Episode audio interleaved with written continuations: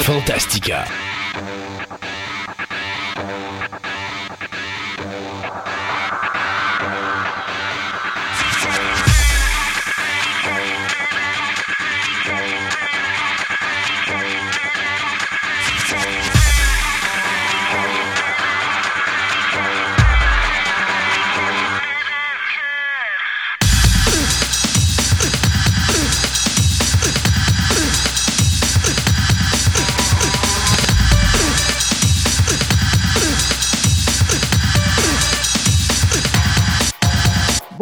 Mesdames et messieurs, et bienvenue à cette nouvelle édition de Fantastica. Mon nom est Christophe Lassens et toujours en train de danser au son de Skype, j'ai mon confrère et comparse de travail, Monsieur Sébastien Côté. Bonjour Sébastien. Te parle plus, tu me dis pas danser. Ben oui, mais là, tu peux pas danser pendant qu'on fait de la radio euh, au son de, de Skype, ça n'a pas de bon sens. Bon. Ça y est, il a disjoncté. Alors, hey, aujourd'hui, c'est la dernière émission avant notre spécial de Noël, le Christmas Carol, euh, qui va être super intéressant. On va vous parler de fantômes, on va vous parler euh, du créateur de euh, A Christmas Carol, on va vous parler des films et des séries télé et tout l'univers cinématographique qui a été touché par cette œuvre magistrale qui est A Christmas Carol. Donc, une grosse émission de trois heures sur le sujet. Hey, je vais te dire quelque chose par rapport à Charles Dickens. Parce qu'on parle de Charles Dickens. Bien sûr. Charles Dickens, euh, on y doit une chose à Québec, la ville de Québec. Le terme Gibraltar d'Amérique. OK.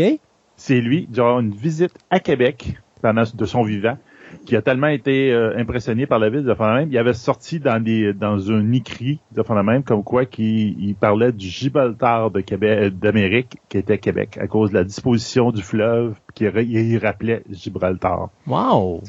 Oui, c'est pour ça que depuis ce temps-là, on appelle effectivement, il y a comme ce terme-là qui, qui traîne avec la ville, Gibraltar de Québec, il devient de Charles Dickens. Wow. Petit moment d'histoire. Petit moment d'histoire. En passant, euh, pour les euh, gens qui euh, aiment les émissions de Noël, ben, j'ai pas vraiment cette année sombré dans les fêtes de Noël comme je fais d'habitude. Alors, dans notre programme double, j'ai commencé ça, j'ai sectionné ça en deux parties. Alors, on a commencé avec la dernière émission à parler des comédies musicales. Donc, euh, j'avais, j'ai couvert les documentaires de euh, That's Entertainment. Et puis, euh, vraiment le fun. J'ai du monde qui écouté ça qu'au début, ils se sont dit, hey, tu parles de documentaire. Un, ça nous intéresse pas vraiment. Puis deux, ben, le musical encore moins. Puis finalement, ils ont tripé parce que justement, j'ai apporté plein, plein, plein d'informations sur le milieu du musical dans ces années-là, surtout les années de la MGM. Donc, euh, peut-être un petit show que vous pourrez écouter, c'est super le fun. Et je te dirais que la prochaine, celle de Noël, ben j'ai pas sombré dans les films de Noël tels quels. J'ai sombré dans le drame policier qui se passe dans les fêtes de Noël. Mais je vous dis pas les titres, vous allez le savoir la semaine prochaine pendant l'émission de Noël du programme double. Mais je te dirais, c'est tu quoi, si j'étais près de la perfection, c'est pas mal ce show-là qu'il l'était. Euh, non, mais tu rigoles, c'est mon dernier que j'ai fait. Puis, mhm. euh, tu sais, je te tu commences à maîtriser ton. ton... Ouais, bon, c'est juste, c'est plate parce que, tu sais, il faut se dire que j'ai quand même d'autres émissions qui vont venir après, qui ont été faites avant, là. Alors, c'est sûr que la qualité est pas aussi au rendez-vous que dans ce show-là, mais euh, j'ai fait écouter à ma blonde. Ma blonde a dit, écoute, si honnêtement, t'étais près de la, de la perfection, là, c'est celle-là parce que euh, ça, tout glisse bien. Donc, euh, j'étais vraiment fier de, de, du show de la prochaine émission de Programme Double. Donc, n'hésitez pas. D'ailleurs, les gens de Programme Double, je vous annonce annonce une nouvelle présentement qu'il y en a beaucoup qui ne l'écoutent pas parce que c'est un podcast et euh, il n'est pas downloadable. Euh, eh bien, j'ai trouvé une solution on va faire affaire avec Internet Archive euh, pour euh, permettre de downloader les épisodes. Donc, ça, je vais vous mettre ça pendant la période des fêtes. Là, je vais vous mettre un envoi sur Facebook euh, pour vous dire que vous pouvez downloader les épisodes. Donc, vous aurez une possibilité de le faire. donc, ceux qui sont intéressés au programme double, n'hésitez pas à vous abonner. Là, je fais des liens sur la page Fantastica mais je vais le faire seulement pour les émissions. Quand j'ai des messages à faire, je les ferai pas sur la page de Fantastica, je vais les faire seulement sur la page Facebook de Programme Double. Fait abonnez-vous sur la page de Programme Double pour être au courant de ces nouvelles-là, comme je vais vous dire sur la page de Programme Double où est-ce qu'on peut aller downloader les émissions, mais je vous le dirai pas sur la page de Fantastica. Fait que profitez-en pour vous abonner euh, sur la page. De, toute façon, c'est un j'aime euh, à faire, donc c'est pas très compliqué. Et euh, ceci dit aussi, j'ai une autre bonne nouvelle pour les amateurs de Fantastica à l'époque qu'on était à 6103.7. Parce que j'ai, tu te rappelles, à un moment donné, j'avais dit, hey, j'ai trouvé des disques que euh, Stéphane m'avait fait à l'époque. Et puis, malheureusement, il y avait trois des quatre disques. Il y avait trois des quatre disques qui étaient corrompus. Et j'ai un auditeur de 6137 qui est venu me voir à mon travail et qui m'a amené les quatre disques en question parce qu'il y avait des copies, lui. Et donc, j'ai été capable de remettre la main sur ces émissions-là. Donc, on va revoir pendant la période du mois de décembre. Je vais vous faire des cadeaux de Noël encore parce que vous, vous nous en avez fait un gros parce qu'avec cette émission-là, on va croiser notre 30 000 ou euh, 30 000 downloads. C'est sûr et certain qu'on va le faire. Donc, euh, vous nous faites un beau cadeau. Moi, en échange, je vais vous en faire un aussi parce que je vais vous mettre des émissions euh, qui jouent entre 2003, je crois, et 2004 ou ouais, plus entre 2003 et 2004 là, mais beaucoup d'émissions manquantes des débuts de 6137 dans lesquelles il y avait des choses vraiment intéressantes. Alors, régulièrement pendant le mois de décembre, je vais vous mettre ces émissions-là sur la page euh, de Podbean et je vais l'annoncer également sur euh, le site web de, euh, pas le site web, mais sur la page Facebook de Fantastica. Donc, il y a plein de stocks qui s'en vient là, pour les fêtes. Là. Ceux qui aiment écouter des podcasts, vous allez être loadés. j'ai encore un podcast avec Marceau le soir. Vous avez vu que j'ai eu un podcast aussi avec Raphaël Beaupré qui est passé récemment. J'ai encore deux podcasts avec programme euh, premier visionnement pardon qui s'en vient, plus encore un autre programme double qui s'en vient durant les fêtes et j'ai un autre programme double spécial d'une heure et quart pour le nouvel an où est-ce que je parle de super-héros. Donc, il y a du gros stock qui s'en vient là pour finir l'année avec nous autres euh, avec plaisir. Donc, n'hésitez pas, amusez-vous. Puis comme je vous dis là en plus pour les amateurs de programme double ou qui n'ont pas la chance d'écouter programme double parce que c'est un, un streaming et non pas un download, ben là vous allez pouvoir le faire sans problématique. Donc, euh, écoute, Sébastien, qu'est-ce que tu dirais si on arrêterait pour euh, couvrir nos commanditaires et après ça commencer nos nouvelles parce qu'on a une émission hyper chargée? Ça marche.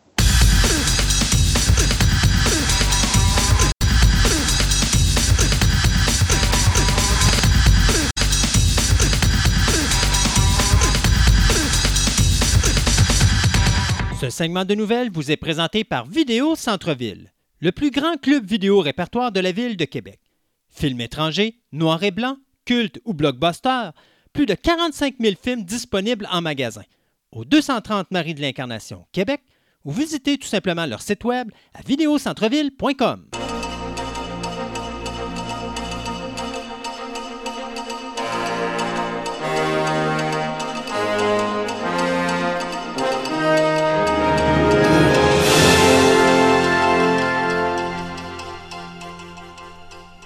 Et pour ce premier segment de nouvelles, eh bien, on va parler renouvellement et cancellation de show. Et faites-moi confiance, ça va aller très vite parce qu'il n'y a pas grand-chose. Expense, dit Expense, on avait parlé la dernière fois qu'on avait euh, quatrième et cinquième saison qui étaient renouvelées. Puis moi, j'avais entendu entre les branches que la cinquième devait être la dernière. Eh bien, finalement, non.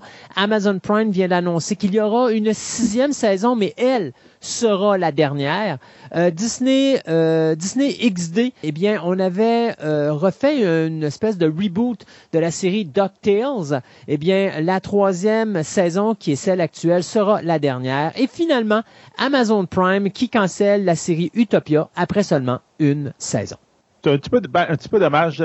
Si je l'ai écouté, c'était pas si mauvais versus la version british. OK c'était moins punché, mais c'était le même réalisateur qui était au-dessus, puis il expliquait mieux son idée. Donc, il était mieux compté, mais euh, c'est l'environnement autour qui était moins intéressant. Hmm. Ben, regarde, du côté trailer, c'est la même chose. Notre Twitter, c'est très, très euh, short and sweet. Donc, on a, on a droit à un teaser de Clifford, the Big, Big Red Dog, donc le, gros chien rouge.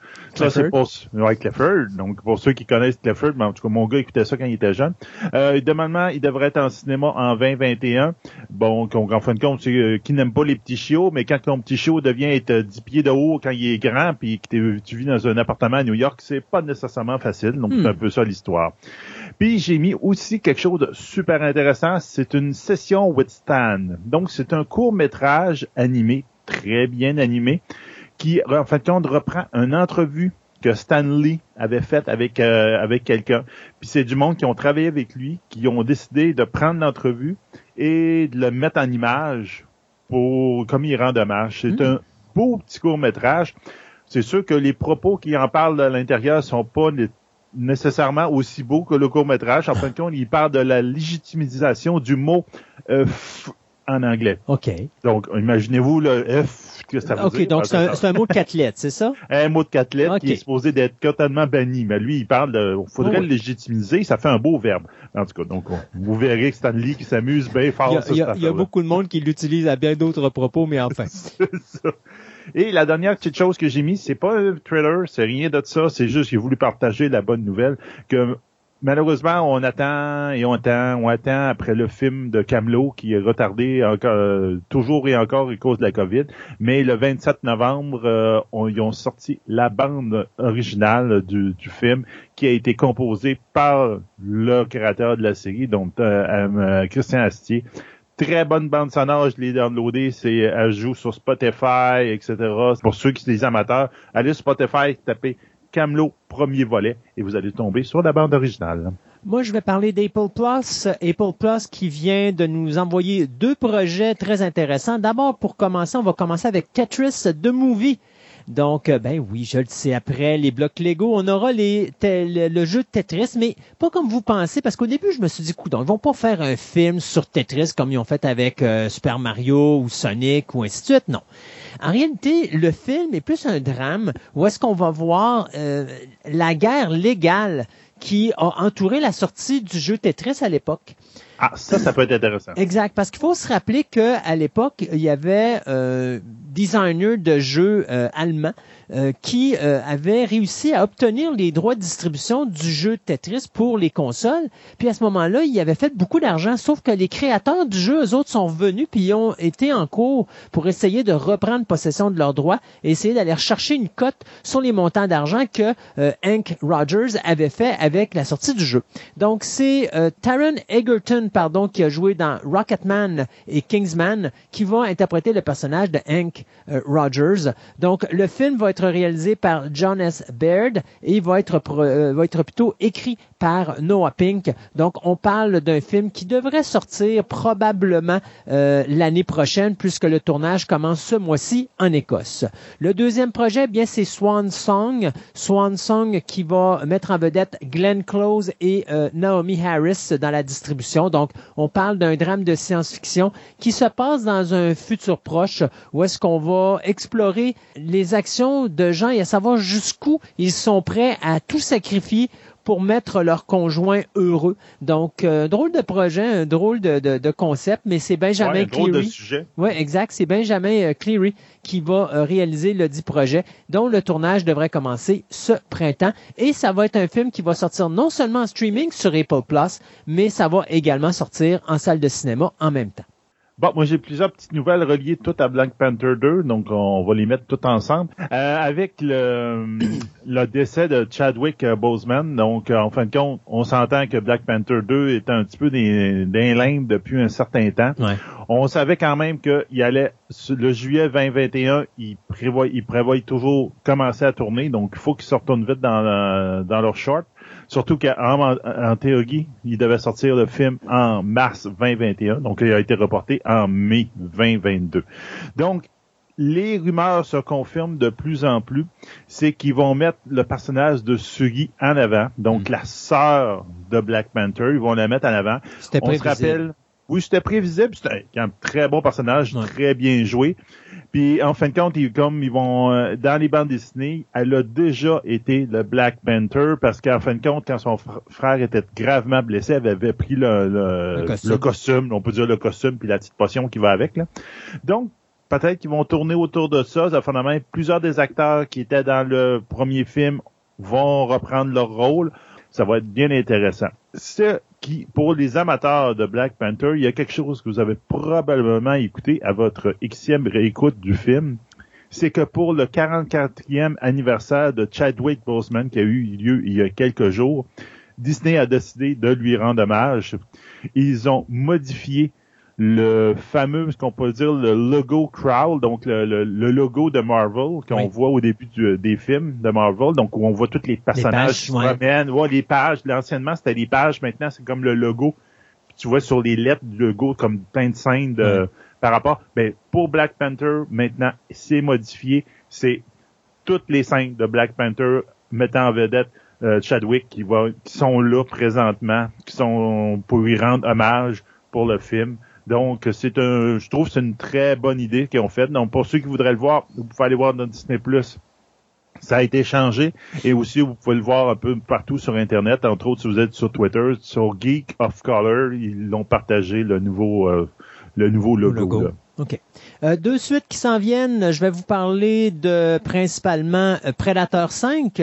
Euh, on vient de signer le réalisateur, c'est Dan Trachtenberg, qui nous avait donné 10 Cloverfield Lane. Eh bien, c'est lui qui va s'occuper de ce cinquième volet du film Predator. Bien sûr, là-dedans, vous comprendrez que je, je, parle pas non plus des deux chapitres de Alien vs Predator. Là, je parle vraiment juste de Predator, Ouais. Predator 2, de Predator. Euh, après ça, il y avait Predators au pluriel et bien sûr Predator 5, qui présentement ne suivrait pas l'histoire du de Predator de Shane Black, a quand même pas eu un gros succès au box-office, quand même été un échec. D'ailleurs, ça a pris tout le monde par surprise de voir que 20th Century Studios annonçait cette nouvelle suite, mais euh, on nous promet quelque chose de bien. Donc, le film, euh, d'ailleurs, c'est la raison hein, pourquoi euh, avait euh, quitté le plateau de tournage de Uncharted, parce qu'il devait choisir entre Uncharted et Predator 5, et finalement, il a décidé de prendre Predator 5. Ça fait quand même quatre ans qu'il travaille sur ce projet-là. Donc, on n'a pas de date de sortie, mais c'est un film qui s'en vient sous peu.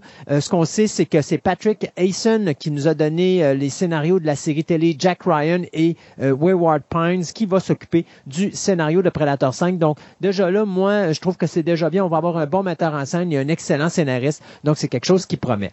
Aussi, eh bien, le réalisateur Jeff Fowler a annoncé qu'en mars prochain, au Canada, il va débuter le tournage de Sonic numéro 2. Donc, c'est la même équipe qui va être là finalement. Donc, euh, Fowler va être à la réalisation. Neil H. Moritz et Nan Morales vont être également à la production. Et on sait que le film sortira le 6 avril 2022. Il n'y a pas plus de nouvelles pour le moment là-dessus. Euh, HBO, HBO euh, avait un show qui était supposé, ben, il, tombe- il va encore normalement le faire, qui s'appelle The Nevers. The Nevers, c'est en fin de compte, c'est une épopée euh, science-fiction qui va jouer dans l'époque victorienne où des femmes vont se trouver des pouvoirs inhabituels. Donc, on vous dirait un X-Men dans l'époque victorienne. C'était euh, le créateur et le showrunner de ce show-là était Joss Whedon. Et malheureusement, Joss Whedon just left the building. En fin de compte, euh, je te dirais quand tu lis entre les lignes, il est en dépression. Euh, il, il trouve que le, oui, il, il adore son show, il, il adore l'expérience qu'il a eue jusqu'à date, mais en ce moment, le stress et le, le- la fatigue, l'énergie qu'il a eu demande le comme euh, le fait de faire ce show-là, ainsi Bon. que tout le challenge avec sa vie personnelle et le COVID. Il y a, euh, il y a, il y a, décidé- il y a- soyons honnêtes, là, il y a, euh, moi, moi, j'ai aucun respect pour le gars euh, de Justice League qui fait de la map présentement sur le dos de Joss Whedon. Joss Whedon, on lui a donné une job ingrate. Il y a eu le décès de la fille de Jack Snyder qui a quitté le plateau de tournage de Justice League. On est allé chercher Joss Whedon. On lui a demandé de faire une job ingrate et impossible. Il l'a fait. Ça a été un flop, mais pas par sa faute. Ça a été un flop tout simplement parce que euh, déjà en partant, on avait déjà des craintes sur Justice League parce qu'on chialait déjà sur Batman versus Superman. Alors, tu sais, Whedon est parti avec deux prises contre lui. Il a réussi à sortir un produit qui, tant qu'à moi, était quand même beaucoup plus supérieur à ce que Batman versus Superman était. Mais malgré ça, avec l'échec, ben là, on a tout mis ça sur son dos. Et là, tu as ce, ce- cet individu-là qui s'amuse à l'écœurer et à dire qu'il était un tortionnaire. Moi, Joss Whedon, je le connais depuis Buffy the Vampire Slayer. Depuis, puis quand je parle de Buffy the Vampire Slayer, je parle pas de la série télé, je parle du film de 92. Euh, Je l'ai connu après ça sur Buffy, la série télé, Angel. Euh, je l'ai connu sur Firefly, sur Dollhouse. Et je peux vous dire de quoi. Si ce gars-là était un tortionnaire, ses acteurs ne reviendraient pas jouer avec lui à chaque fois qu'il fait un show. Et il garde tout le temps ces mêmes clics d'acteurs. Et j'ai jamais vu un seul réalisateur à Hollywood faire ça. J'ai jamais vu une seule personne du côté de Marvel se plaindre sur le plateau de tournage des Avengers ou des Avengers 2. Mais il y a un gars qui était pas content parce qu'il avait pas assez de présence sur l'écran, qui a décidé de faire un cas avec Joss Whedon, puis qui a décidé de le prendre, puis de le traiter de ci, puis de le traiter de ça. J'ai aucun respect pour cet individu-là parce que Whedon est un gars qui a fait énormément pour le cinéma. C'est un des meilleurs scénaristes à Hollywood. Et tu sais, je suis pas le genre de gars qui va prendre la défense d'un individu, mais Whedon, je vais le faire parce que je crois en Whedon, parce que je sais quel genre d'individu ça il est. Je l'ai vu en entrevue avec des acteurs qui ont travaillé avec lui. J'ai vu sa façon d'être avec ces gens-là. Je l'ai vu pendant des plateaux de tournage sur des documentaires et tout ça. J'ai jamais vu ce gars-là être un tortionnaire. Ça se peut qu'il ait vécu des difficultés pendant le tournage parce qu'il y avait énormément de pression sur les épaules Ben pour oui. Justice League. Ça se peut qu'il ait dit à un gars, sais-tu quoi? C'est le même que ça va se faire, puis c'est moi le réalisateur, c'est pas toi. Puis le petit bonhomme, il a pas aimé se faire dire non, puis là, il, bullshit, là. Mais je trouve ça vraiment triste ce qui se passe avec Whedon. Puis c'est un réalisateur qu'on va perdre, c'est un scénariste qu'on va perdre à Hollywood parce qu'il va s'en aller, parce qu'il y en a Il plein de. Il va ben, il est déjà écœuré. Alors, il, Il sac son camp, puis il reviendra plus. Et ça, c'est une grosse perte parce qu'on vient de perdre le top scénariste à Hollywood. Moi, là-dessus, euh, je déplacerai pas, là, ça, ça, me, ça me fout en rogne, cette histoire-là. Mais enfin, c'est plate comme situation. Ah non, quand tu lis entre les lignes, tu vois qu'il est en dépression, là. C'est comme, dit, a dit non. Dis-moi, là, faut que je me ressente sur ma vie privée, Ah là, oui. au job, le professionnel. Exact. Je ça. Je me sors de Puis, là. Je trouve ça vraiment triste. Hey, moi, je finis très rapidement avec deux nouvelles. D'abord, Universal Pictures ont annoncé qu'on va refaire une nouvelle version du Abraham Van Helsing movie. Donc, rappelez-vous, en 2004, il y a eu Van Helsing qui avait été fait avec Hugh Jackman. Euh, Pas terrible, mais bon. Euh, C'était- ben, c'était c'est un- l'histoire qui était pas bonne, Ben, là. écoute, Van Helsing était rendu un super-héros. Il mangeait des roquets, il se ramassait dans les murs, puis à un moment donné, euh, il y a quelqu'un qui euh, passe son Ouais. temps du film à se ramasser des paires de claques comme ça, pas de bon sens, puis qui surveille toutes ses claques, puis elle mange une petite paire de claques, puis elle meurt. Là. C'était complètement Dracula, il ridicule. fait une, une fabrique de, de, va- de vampires. là. C'est Ouais. comme, tu fais tabarnouf, là. Mais euh, là, Universal ont donné ça euh, à une autre équipe. Donc, c'est Julius Avery qui nous a donné la réalisation de Overlord, qui va s'occuper de la réalisation de Van Helsing. Et c'est James Wan qui nous a donné The Conjuring, qui va s'occuper de la production. Donc, Van Helsing, ça s'en viendrait. Pour vous rappeler, euh, le personnage interprété principalement, oui, on le connaît avec Hugh Jackman, mais il faut se rappeler dans le temps de la Hammer Film, c'était Peter Cushing qui interprétait le personnage de Van Helsing. Donc, euh, moi, j'ai j'ai hâte de voir ce qu'ils vont faire avec ça. Universal qui tranquillement est en train de relancer, c'est Universal Monsters. Et, eh bien, je pense que c'est un film que tu avais aimé. Moi, j'avais trouvé ça amusant. Le film The Wandering Earth, ce film chinois qui avait coûté plus de 50 millions de dollars, avait ramassé plus de 100 691 millions de dollars en Chine seulement, qui est le troisième plus gros box-office euh, chinois de toute l'histoire du cinéma de la Chine. Donc, c'est, euh, on nous annonce déjà qu'il y aura une suite en 2023, plus précisément en janvier 2023. Et c'est encore là la même équipe qui va être en arrière euh, du euh, deuxième film qui était présente au premier film, incluant le réalisateur Frank Guan. Donc, j'ai bien hâte de voir Wandering Earth numéro 2, où est-ce qu'on va s'en aller avec ça. On s'arrête le temps de quelques chroniques et on vous revient tout de suite après avec notre deuxième segment des nouvelles.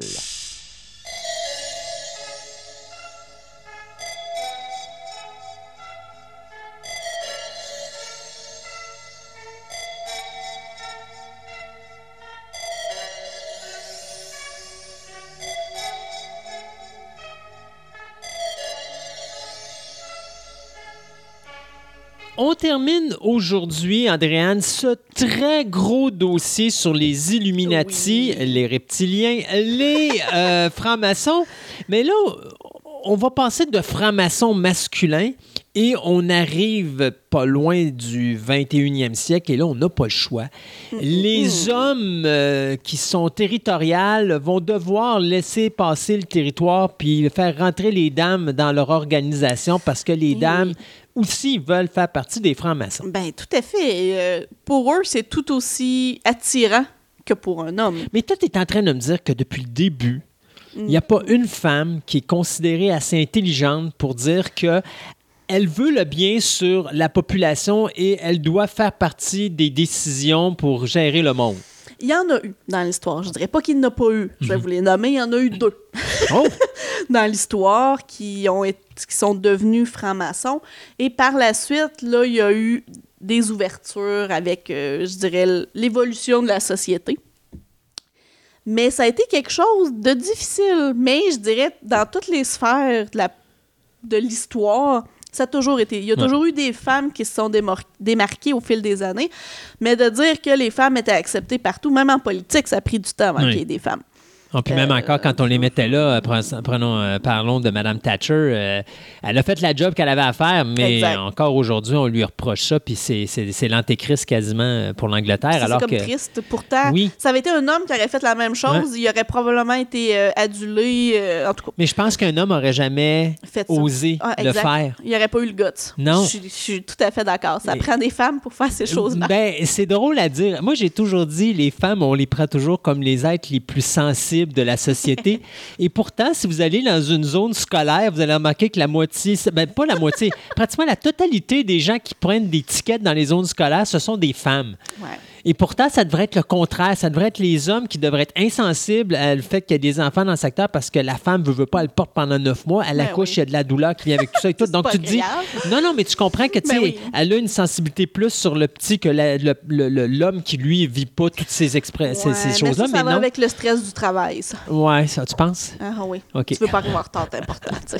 Donc, à ce moment-là, tu te dépêches, boum, boum, boum, boum, Ah, c'est pas grave. Tant que j'arrive à l'heure, il n'y a pas de problème. OK, c'est Mais bon. non, en effet, c'est vrai. Mais les grandes décisions, même au niveau de l'histoire, Ouais. souvent, pas toujours, là, on s'entend. Mais c'est venu de femmes qui ont pris leur rôle de. Il faut que quelqu'un le fasse, moi le faire. Ben, mais de toute façon, derrière tout bonhomme, il y a une bonne femme. Oui, puis souvent, c'est. Puis quand je dis une bonne femme, je dis pas les- une bonne femme, là, je dis une bonne personne, une bonne femme. qui tient les rênes. Ouais. Ben écoute, euh, Père Noël sans Maman Noël, Ça ne fonctionne ça, me pas. fa- ça marche pas.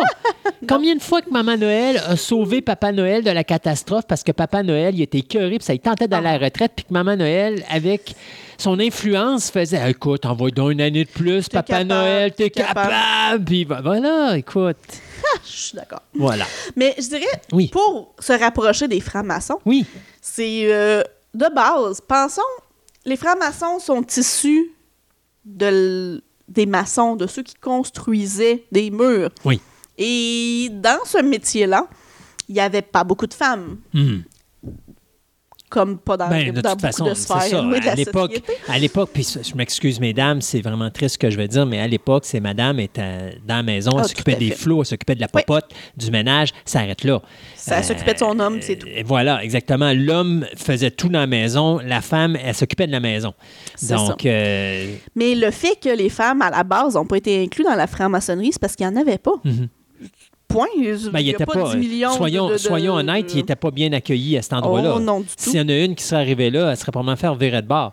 Ben écoute, la première trace ou la première présence de femmes dans le métier de la maçonnerie, euh, on parle 13e siècle.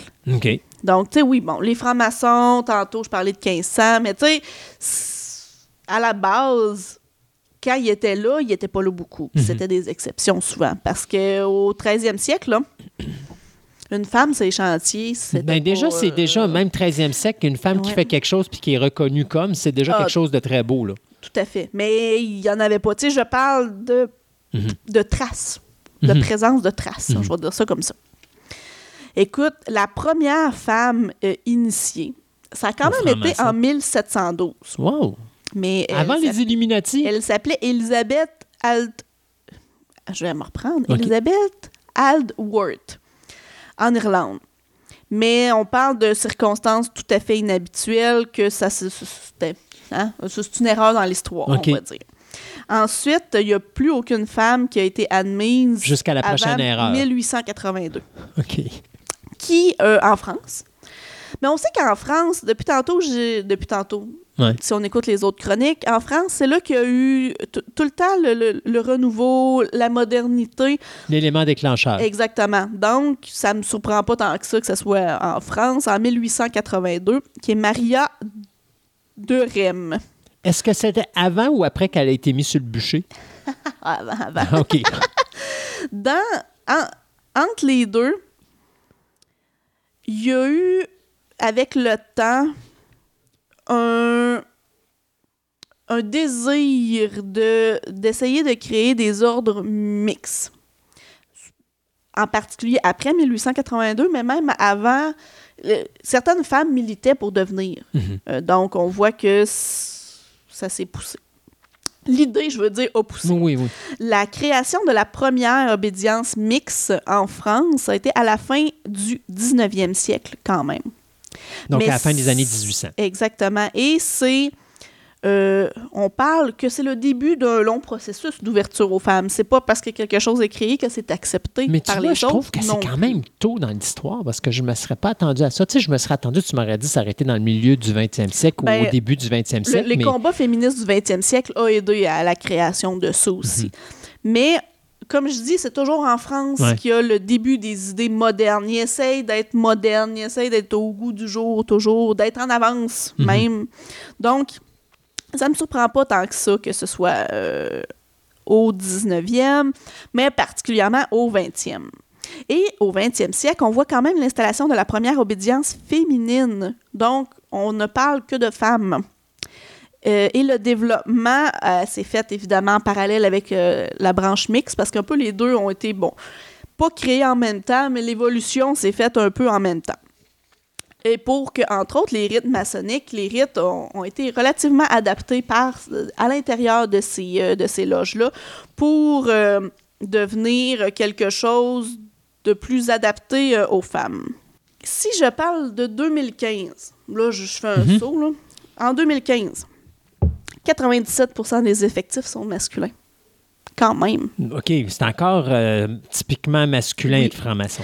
Oui, l'augmentation de la, de la présence des Puis femmes. là, on parle de 2 à 4 millions, tantôt que tu parlais. euh, oui, en 2015. Dans l'autre émission, Oui, c'était tout 2 à à 4 fait. millions qu'on était rendu au niveau des francs-maçons. Ça veut dire que 97% des, mettons, 3 millions de francs-maçons, euh, pour faire un chiffre milieu, Mhm. Sont des hommes. Donc, il n'y en a pas beaucoup de Euh, femmes. Non, il n'y a pas beaucoup de femmes. Et l'augmentation de la présence des femmes n'est liée qu'au développement des deux obédiences mixtes et féminines en France, qui s'appelle euh, la Grande Loge féminine de France, elle qui est euh, que féminine, et euh, la Loge du droit humain, elle qui est mixte. Donc, on voit que c'est quelque chose de difficile, même encore aujourd'hui. Mhm. Euh, écoute, la franc-maçonnerie mixte ou féminine se développe, mais moins rapidement. Moins rapidement, mais constamment, je veux dire, depuis sa fondation. C'est-à-dire, c'est ça n'a pas été rapide, mais ça a été constant. Il y en a toujours eu un petit peu plus. Mais de toute façon, ça ne me surprend pas parce qu'on parle depuis le début de cette longue chronique sur les francs-maçons que euh, la base des francs-maçons, c'est religieux.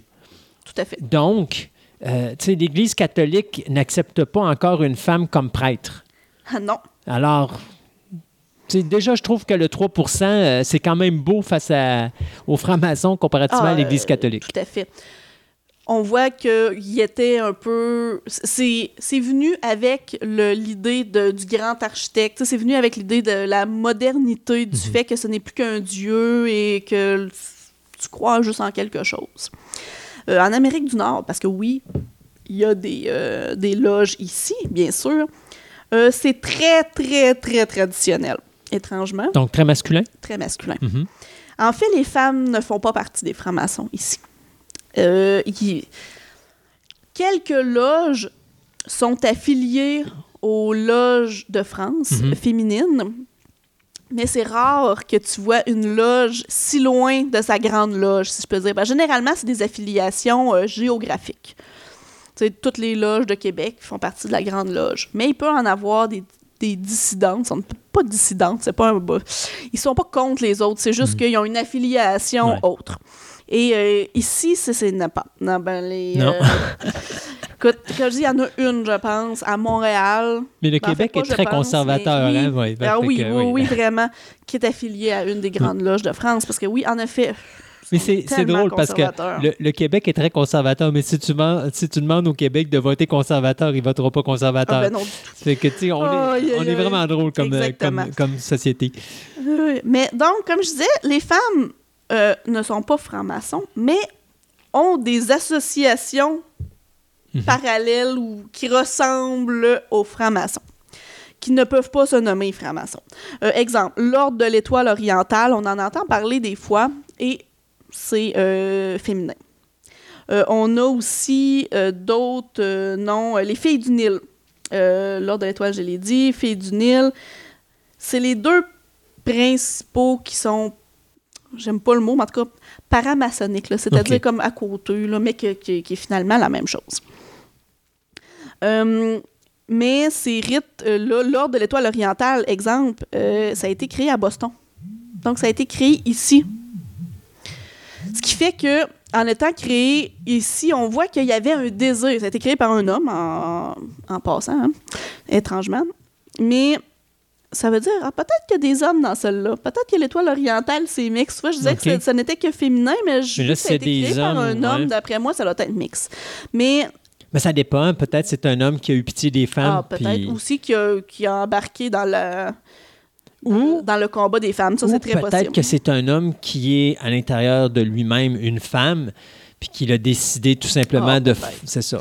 Mais souvent, puis tu sais, même ces ordres-là, souvent, là, tu sais, oui, c'est réservé aux femmes, Mhm. mais euh, il faut que tu sois fille, veuve, épouse, sœur, mère d'un Ah, franc-maçon. Souvent. Pas toujours, mais il faut que tu aies une espèce d'affiliation. Tu sais, c'est un peu comme euh, nos euh, euh, chevaliers de colon avec les filles d'Isabelle.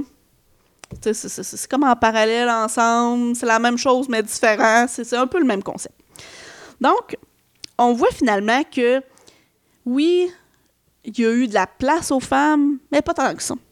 Les femmes se sont battues, oui, pour en faire partie, mais pas tant que ça. Là, c'est- c'est- mais oui, mais je veux dire oui, mais Mhm. ça n'a pas abouti euh, à, à des, euh, des groupes mixtes. Il y en a eu, mais pas ici. En Amérique du Nord, on est bien trop, comme on disait tantôt, conservateur, euh, ça ne passe pas. Donc, tantôt, euh, dans une autre chronique, on disait qu'on allait parler, des femmes, euh, bon, des symboles et des rites. Symboles, ça, c'est pas compliqué. Donc, c'est tout ce qui se rapproche de l'art de bâtir pratiqué par les bâtisseurs des cathédrales. Donc, on parle d'équerre, compas, maillet, ciseaux, niveau, fil à plomb, règles, levier, truelle. Finalement, tout ce qui, qui, qui, euh, se rapporte à la maçonnerie. Mais ça, quand tu parles de symboles, c'est quoi? C'est dans leur logo? C'est dans leur logo, imagerie? c'est dans leur rite. C'est ces thèmes-là qui sont, euh, pas ces thèmes-là, mais ces items-là qui sont utilisés dans les représentations. OK. T'as souvent, exemple, comme un hôtel au centre avec un tapis pour t'y rendre, mais t'as des dessins de truelles, d'équerre, euh, t'as... euh, c'est c'est tous les éléments. Mhm. T'as l'œil euh, un peu au centre, comme on disait tantôt, euh, dans les représentations, avec ces éléments-là qu'il y a tout le tour. Ce qui est quand même quelque chose de... d'important.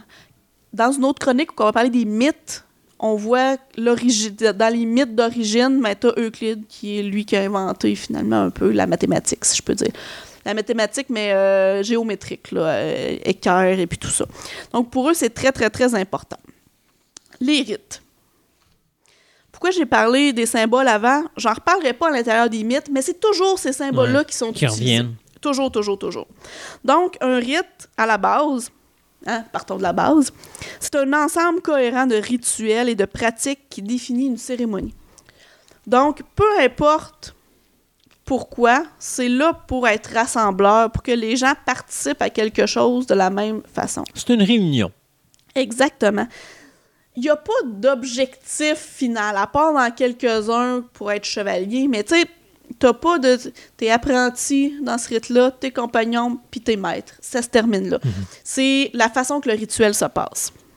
C'est composé de symboles, comme je parlais tantôt, de mots, de gestes, de différents signes qui revient toujours un peu à la même chose. Euh, comme j'ai mentionné dans une autre euh, chronique, les rites ne sont pas écrits, ne sont pas, euh, ils ne sont que parlés. Donc c'est difficile encore une fois Mhm. de faire le tour de tout. Souvent on est au courant parce qu'il y a des francs-maçons qui sont échappés, il y en a quelques-uns qui ont écrit des livres. Mais comme les druides, ils transfèrent de bouche à oreille leur Exactement. connaissance. Et il y a beaucoup de rites que, comme c'est pas écrit, tu dois réciter des choses par cœur, mais tu les apprends en entendant les autres les réciter. Donc, c'est beaucoup de mimiques, c'est beaucoup de mémoire. C'est pour ça, comme tu as réciter des choses par cœur, mais toi, tu finis par le savoir, tu rentres dans ce rite-là, tu en inities d'autres. Donc, c'est vraiment euh, à l'intérieur de ça. Il y a quatre rites majoritaires que je vais parler. Parce qu'écoute, des rites, là, il y en a à l'infini, là, il y en a des dizaines, des vingtaines, même il y a des rites qui se sont rajoutés au fil des années, des rites qui ont disparu, mais il y en a quatre qui sont toujours là. Le rite d'York, principalement présent aux États-Unis, New York, York, Mhm. rite York. Le rite d'émulation, présentement au Royaume-Uni ou dans les anciennes colonies britanniques. Le rite écossais ancien et accepté, qui en fait, ça, c'est un rite universel. Et le rite français, principalement en France, Brésil, Europe, mais aussi, mais ces quatre rites-là, même s'ils sont principalement à un endroit, ils sont généralement pratiqués quand même relativement partout. Le rite d'York. C'est un rite introduit et défendu, et, pardon, défendu par les régiments irlandais qui l'ont exporté en Amérique du Nord.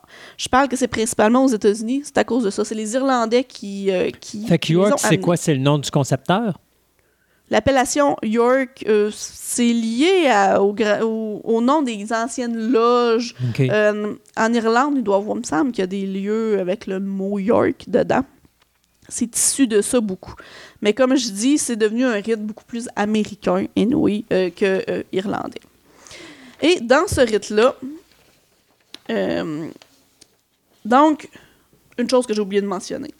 Quand je dis que les trois premiers niveaux sont dans les loges, c'est ce qu'on appelle les loges bleues. Donc, c'est pour, pour dire que s'il y a d'autres choses par la suite, ce n'est pas dans les loges principales, mais c'est dans les grandes loges souvent que le suite, la, la suite se fait. Donc, ce qu'on appelle le degré apprenti, compagnon et maître, c'est dans les loges bleues.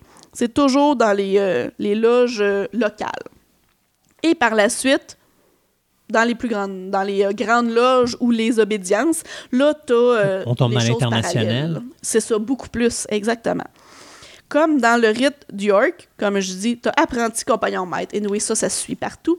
Et là, tu en as beaucoup d'autres. Par la suite, tu peux être maître de marque, euh, très excellent maître, maçon de l'arche royale, euh, maître royal, maître choisi, super excellent maître. Et pour finalement devenir chevalier templier. Donc, c'est le fameux rite pour devenir un templier. Étrangement, c'est en Amérique qu'on le fait le plus. C'est issu de, comme je dis, en Europe, il y en a plein parce que c'est vieux, c'est. euh, mais à la base, c'est que tu deviens chevalier du temple ou chevalier templier. C'est issu du euh, temple de Salomon. Le temple de Salomon, c'est euh, très mythique pour les, euh, pour, pour les francs-maçons. C'est un temple qui a été construit avec une, une architecture particulière, les francs-maçons spécialistes et puis tout ça. Et c'est dans les mythes des, des Templiers. Mais on parle vraiment du temple de Salomon où est-ce qu'il y avait l'ordre templier à l'intérieur. Ou issu, ou euh, que, que- que ça vient de ça. Donc, les chevaliers templiers, c'est le rite d'York qui, euh, qui, sont, qui, sont issus. C'est ça. Euh, le deuxième rite, le rite d'émulation. C'est à l'époque où il y a eu, je parlais tantôt qu'il y a eu un grand schisme là, entre les anciens et les modernes à un moment donné. Et ce rite-là a été créé pour réconcilier Les deux. ces deux-là. Et c'est un rite ultra simple. Apprenti, compagnon, maître, t'as rien d'autre. C'est vraiment juste... C'est un rite d'oralité, celui-là, 100%, aucune façon que ce soit écrit en nulle part. Euh, autre rite, le rite écossais ancien et accepté. Lui, c'est le fameux rite, je sais pas, euh, dans la première chronique, on a parlé que les Illuminati, les francs-maçons, avaient des, euh, des influences sur le bâti, mais aussi, bon, dans certains symboles, dont le symbole des Nations Unies. Je disais qu'il y avait 33 euh, lignes à l'intérieur et que ce serait probablement issu de ce rite-là. Ce rite-là a 33 degrés. OK. De là vient la ressemblance entre les deux. Et de les, ce mythe-là, ce que je trouve plaisant, parce que moi, je suis une amatrice de Outlander, l'émission, et c'est un rite qui a une forte influence jacobite, qui, euh, qui a été, entre autres, pas créé, là, mais euh, sous influence, qui est issu de l'influence du prince Charles-Édouard Stuart, qui est dans le, le fameux film. Et euh, pas film, je veux La dire, série télé, mini-série ouais. et que plusieurs illustres membres de la maison des Stuart ont été, ont été pardon, maçons et c'est le rite écossais, ça le dit, Ok. le rite écossais ancien. Donc, on a une grande, grande, grande influence et quand, quand on voit des jacobites, quand on voit tout ça, ben, on a à faire un petit lien avec Outlander que je Mhm. trouve très, très, très plaisant à, à dire. Donc, si je parle du, de, de ce rite-là, qui comprend 33 degrés, 33 degrés, c'est-à-dire trois- 33, 33 étapes différentes. ouais. les trois premiers, Ah, je vais être talente avec ça. Apprenti, Ouais. compagnon, maître. C'est ce les qui autres. fait à l'intérieur des loges bleues, euh, à l'intérieur des loges, c'est très sy- symbolique. Et les 33 autres, c'est pour se Tu veux rendre... dire les 30 autres? Les... Merci. Oui. Mon Dieu, la misère à compter. C'est pour ça que je suis là, pour compter. Parfait. C'est pour faire partie du Conseil suprême. Le Conseil suprême, c'est euh, quelque chose d'unique et chaque pays, je vais dire ça comme ça, un Conseil suprême. Bah, c'est pas toujours le cas. Des fois, il y en a deux quand il y a des ostinages, des choses comme ça. Mais à la base, c'est ça. Et euh, ces rites-là, les étapes après les trois premières, c'est pour finalement se rendre jusqu'au Conseil suprême. Et c'est le Conseil suprême qui donne les, derniers, euh, les dernières étapes. Et tout ce qui est en haut du 30e, de la 30e étape, n'est de- est donné par le Conseil suprême et on parle d'un très, très, très petit nombre de personnes. Donc, écoute, si tu veux te rendre au bout de ce rite écossais-là, tu as du travail à faire. C'est, et ce qui est plaisant, c'est tu peux avoir l'étape 20 sans avoir l'étape 19.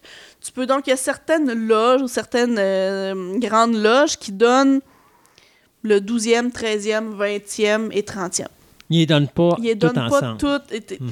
T'es pas obligé de d'avoir les 33. Tu peux aller, ben c'est sûr que si tu veux te rendre à 33, là, Faut que tu en passes tu quand même plusieurs, là, ouais. mais t'es- c'est pas une obligation, c'est pas euh, un à, à- la suite de l'autre, à part les trois premiers, apprenti, euh, Mhm. ça t'es obligé. Mais par la suite, c'est c'est ce qui est quand même euh, intéressant avec ce rite-là. Un niveau passe à peu près à quoi? Il peut-tu passer un niveau aux ans? Il passe un niveau aux six mois, un niveau aux trois mois, C'est à une la excellente semaine? question. Tu sais C'est sûr que tu as des réunions, euh, ils disent une ou deux par mois. Mhm. Euh, c'est pas à tous les réunions que tu as des rites. Parce que le but des réunions, c'est pas tant Ouais. de passer les rites, mais c'est de, Prendre de des décisions. ouais. Je le sais pas. Je garde, je mentirai pas, Ok. je le sais pas, mais d'après moi, c'est. euh, écoute, euh, peut-être. Ben, de toute façon, quand tu te rends euh, au bout de ton 33e, Ouais, c'est parce que tu as pas mal de barbe blanche. Ouais. Oui, parce que c'est rare que tu vas rentrer. C'est pas vrai. Les enfants de francs-maçons vont rentrer quand même assez jeunes. Tu peux devenir apprenti, compagnon, maître. Mais tu sais, il faut que tu aies fait les trois Mhm. étapes principales quand même avant d'aller dans les spécialités. C'est ça. Donc, faut que tu sois quand même maître avant de commencer de te spécialiser. D'après moi, ça se fait pas en, en un ou deux ans. là. On parle euh, peut-être une année, à moins de personnes exceptionnelles, là, euh, un par année peut-être. Peut-être moins, peut-être plus. je- C'est dur à dire. Le dernier rite, euh, Oh, des quatre rites, c'est le rite français. Ou rite français moderne, où on parle de, de la France, évidemment. Et c'est descendant en ligne droite des usagers des premiers de la maçonnerie. Donc, tu sais, dans les premiers maçons, c'est en Europe, évidemment, c'est pas en France, mais les plus vieux rites viennent de ça, du rite français. C'est ce qui est le plus traditionnel. Donc, on a nos trois. Donc, on a toujours nos trois, euh, De base. les trois mêmes de base. Et euh, par la suite, les autres grades, c'est euh, élu secret, grand élu écossais, chevalier d'Orient et chevalier de l'Aigre parfait maçon, libre sous le nom de Rose-Croix. Et la Rose-Croix, ce qu'on entend parler souvent avec euh, les, euh, les alchimistes aussi. Petite parallèle, Mhm. je vais en parler dans les, euh, les- la mythologie pour ceux qui vont vouloir l'écouter, juste pour vous teaser un peu pour que vous suiviez jusqu'à la fin. on, les, les l'alchimie et les francs-maçons, c'est relié. Donc, tu as les trois grades de base, apprenti, compagnon, maître, et les autres, on parle vraiment, c'est des grades métaphysiques. C'est-à-dire que c'est suite à de la discussion, suite à... C'est les grands penseurs qui peuvent se rendre jusque-là. Et il existe même un cinquième niveau des, euh, à côté là, des trois premiers, là, si je peux dire.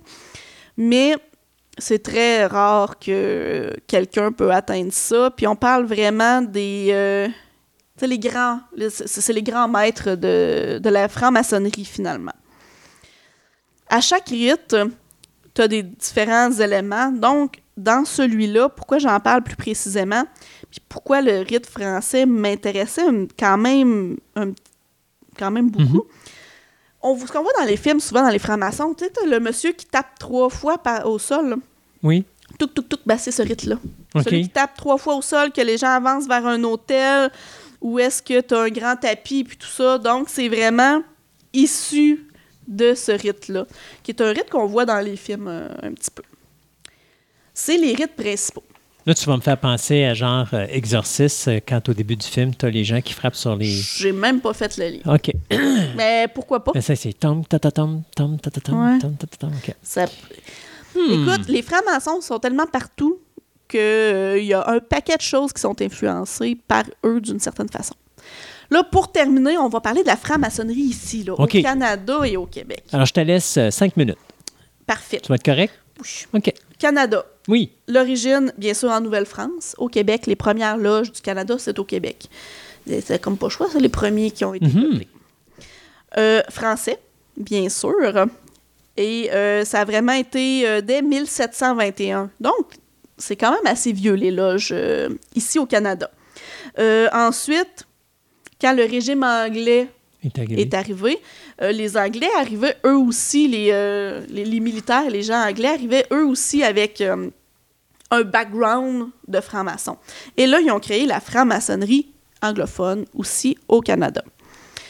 Quand le Québec a été divisé en 1791 pour former le Haut et le Bas-Canada, euh, il, il existait seulement quatre loges maçonniques au Haut-Canada, donc en, anglais, alors qu'au Québec, il y en avait beaucoup plus quand, lors du. Je dirais en 1794, là, quand les gens ont eu peur du soulèvement des Français, ben, c'était pas juste le soulèvement des Français, c'était le soulèvement des francs-maçons de Montréal. Parce que euh, la franc-maçonnerie anglophone refusait l'existence de la franc-maçonnerie euh, francophone.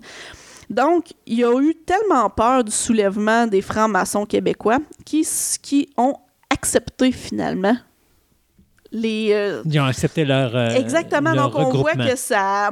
que- que- L'histoire Mhm. est liée avec euh, les francs-maçons d'une certaine façon, ce que je trouve quand même assez intéressant. Les grands Québécois, les grands Canadiens qui ont été francs-maçons, John MacDonald, euh, Jo- euh, euh, John Joseph Cadwell d'Abbott, Mackenzie Bowell, ça c'est plus euh, historique, je dirais, mais au niveau des grands Canadiens, ça a été pas mal ça. Au niveau du Canada, juste pour donner un chiffre, là, euh, le dernier chiffre que j'ai, c'est 2007. J'ai pas de chiffre plus récent. On parle de 93 644 francs-maçons quand même. Ouais, ça veut dire qu'au Canada, tu as quasiment le tiers, voire le quart de ce qui reste en franc-maçon dans le monde. Quasiment. Parce qu'on parlait de 3 à 4 millions, entre 2 et Ben, 4 millions. Fait que si tu ouais. parles de 93... Ah, mais c'est 93 000. Non, Hey, c'est, j'ai oublié ça, je suis dans le champ bien dur. euh, ouais. Là, pour une fois, c'est ça, ma virgule. Là, c'est moi qui est en chiffre qui est vraiment merdique. Euh, les, euh, juste petit topo, là. Ontario, 52 000. Mhm. Québec, 4 000. OK. Euh, Colombie-Britannique, 10 000. Alberta, 7 000. Donc, le Québec n'est pas euh, le lieu où est-ce qu'il y en a le plus. Mais on en a pareil. Ah oui, on en a. Les plus connus, les loges traditionnelles plus connues, la loge des Cœurs Unis, Papineau, Frères du Canada. Écoute, tous les, euh, titres, euh, les vieux titres sont euh, traditionnels, en font partie. C'est surtout des loges, comme je disais, traditionnellement masculines. Il y a une loge féminine, la loge Mokijiwan à Montréal, qui est affiliée à la Grande Loge féminine de France. Mais c'est très, très, très, très, très rare. Une seule en a. Sinon, euh, qui est connue, c'est la Grande Loge de Qué- du, ben, du Québec ou de Mhm. Québec, qui est située à Québec. Hein, c'est beau. Avec- Le, lège le siège social est à Montréal, mais il y en a euh, quand même certaines loges à Québec. C'est du Québec. Là, oui, c'est ça. À Montréal, il y a une grande bâtisse Mhm. euh, qui. euh, je sais pas, sur la rue Sherbrooke, je pense, qui fait partie. qui, qui, qui- qui dit le. Le- le- voyons, comme que c'est identifié le temple maçon. Merci. Euh, les quelques francs-maçons québécois célèbres. Ça, je trouve toujours ça le fun. Euh, bon, là, je, Honoré Beaugrand, qui est l'ancien maire de Montréal en 1800 quelque chose. Donc, c'est quand même assez vieux. Euh, Il y a eu des musiciens, Achille Fortier, syndicaliste Gustave Franck. Mais si je me rapproche un petit peu plus, si je parle de John Molson, de la brasserie Non, arrête, toi. Le Hey. Canadien n'est pas une œuvre de franc-maçon. Ah! oh, damn. Et Gédéon Ouimet aussi, qui a été premier ministre euh, du Québec. Il y a eu d'autres hommes politiques que moi, personnellement, je connais moins parce qu'ils sont euh, plus vieux. Mais John Molson, ça m'a Mhm. Surpris et non en même temps, parce que c'est un grand homme du Québec. Donc, euh, oui, mais euh, ça me surprend de ne pas voir de Pelado, de ne pas voir de... de- Mais peut-être, Mais ça veut pas Peut-être. dire qu'ils ne le sont pas. On le ça sait veut pas. dire qu'on le sait pas. peut-être c'est des Illuminati. Ah, peut-être, C'est peut-être. peut-être des reptiliens. Ah, ça, ça se peut. Ah! On ne sait jamais. Mais la grande, juste mini statistique avant de finir. Ouais. La Grande Loge du Québec ou de Québec comporte 74 loges locales, dont les plus anciennes du Canada. 18 loges principalement français, mais toutes les loges sont devenues bilingues en 2014. C'est comme devenu une obligation. Mais il y en a quand même 18 qui travaillent principalement en français, ce qui est pas si mal Ah, pour c'est bien. 74 au niveau du Canada et le très peu de membres du Québec versus le reste du Canada Ouais, aussi. 4000. Exact. Donc, euh, écoute, ça fait un tour sommaire qui a quand même duré Sommaire. trois épisodes. Trois émissions. On aurait pu faire quasiment la moitié d'une émission juste là-dessus. C'est pas drôle. Mais juste pour expliquer un peu la franc-maçonnerie, le grand complot. Et il va rester une autre chronique sur les mythes et les mythologies des euh, francs-maçons, mais ça, ça sera une une autre, fois. fois. Ben, merci beaucoup, Andréane. Et puis, plaisir. en tant que lone gunman récemment euh, initié à l'univers, je te remercie de toute cette recherche incroyable que, et cette découverte que tu nous as Ah, fait. ça euh, m'a fait plaisir, j'adore ce sujet-là. merveilleux.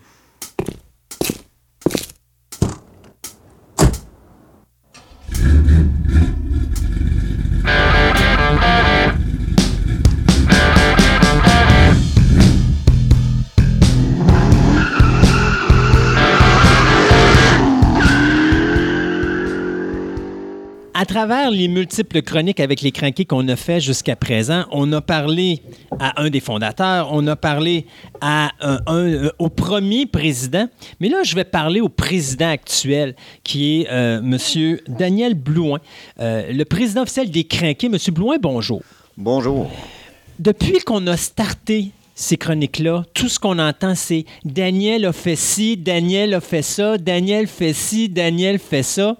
Puis la première chose qu'on a su euh, avec, euh, je pense c'est André Prémont qui nous avait dit ça, euh, c'est lui qui vous a initié finalement à cette folie de rebâtir des véhicules parce que vous ne l'aviez pas à cette époque-là, cette folie-là. Exactement. C'est arrivé d'une drôle de façon. André en a parlé lors de son entrevue. Suite à une rencontre, euh, nos jeunes allaient à l'école ensemble. J'ai fait des travaux dans sa résidence par rapport à mon métier. Euh, il monte sa voiture. Moi, j'avais déjà eu, en, dans plus jeune, en 77, j'avais eu une Camaro 70 euh, que j'ai vendue euh, pour essayer une autre passion dans ces années-là. Puis euh, le mariage aussi, j'avais changé ma voiture pour des chevaux. OK? Avec que- la- le carrosse et tout? euh, non, Non, juste des chevaux? Juste des chevaux. et on est allé, euh, on est allé faire un, euh, un bout de, de passion dans cette avenue-là. Puis quand j'ai re- rencontré André, sa voiture, là, on a fait quelques sorties ensemble. Euh, là, il m'emmenait à des expositions. Puis là, moi, il dit, t'aimerais pas ça d'en avoir une? Je dis, oui, mais j'aimerais ça en avoir une Camaro 70. Mais Camaro 70, 28, 70, euh, ça court pas les rues. Je cherche, puis je cherche, puis je cherche, puis je cherche, puis là, euh, de temps en temps, il y en avait une, c'est soit c'était un, excusez l'expression, un tas de ferraille ou était euh, Trop moderne. euh, 100, 100 000, euh, 75 000, euh, disons, hors budget pour la, pour la période où on était. Euh, cherche, cherche, cherche. Euh, à un moment donné, ma blonde m'a dit J'ai vu une belle voiture à vendre. Quelle sorte? Elle dit Elle est bleue. fait que, euh, je bon, c'est correct. Là, euh, Allons laisse- voir le bleu. laisse aller quelques jours. Là, j'ai dit, je vais aller voir le bleu. Fait que je passe dans la rue, je vois la voiture. C'est c'est correct. Il y, a, il y a un- il y a un attrait. Une Chevelle 70 que je possède maintenant. Fait que je parle à André de la voiture. André connaissait le propriétaire. Vous avez dit André, je veux changer mes chevaux pour d'autres types de chevaux. Ouais, là, il n'y avait plus de chevaux à ce moment-là. Mais euh, André connaissait le propriétaire. On va, on va voir la voiture, on fait un essai, tout ça. J'avais encore la Camaro dans la tête, mais en fin de compte, euh, bon, pense, réfléchis à ça. Et qu'à un moment donné, peut-être deux, trois semaines plus tard, je passe, hum, la voiture est plus là. Prends le téléphone, appelle, pas de retour d'appel perds une semaine encore. là. Une semaine plus tard, j'ai j'ai réussi à entrer en contact avec le propriétaire. T'as-tu vendu la voiture? Il dit non, il dit, je l'ai entreposée pour l'hiver. Ben, j'ai dit, je vais la prendre. Fait qu'on est allé chercher, j'ai acheté la voiture. on, a, on a acheté la voiture. Pendant l'hiver, on a fait quelques petites Rénovation. restauration mineure, là, je dirais. Fait une première saison avec ça, puis là, on a découvert, découvert la voiture, euh, qui avait une esthétique convenable, mais avec quelques lacunes au niveau de, entre autres, de l'électricité. J'ai bien fait rire mes amis avec ça. que l'hiver suivant, on s'est mis à- avec André, qui là, dit, on, on va l'organiser, ton genre. Fait que là, on s'est mis à. On a déshabillé la voiture, on a changé les, les- le plancher au complet. OK.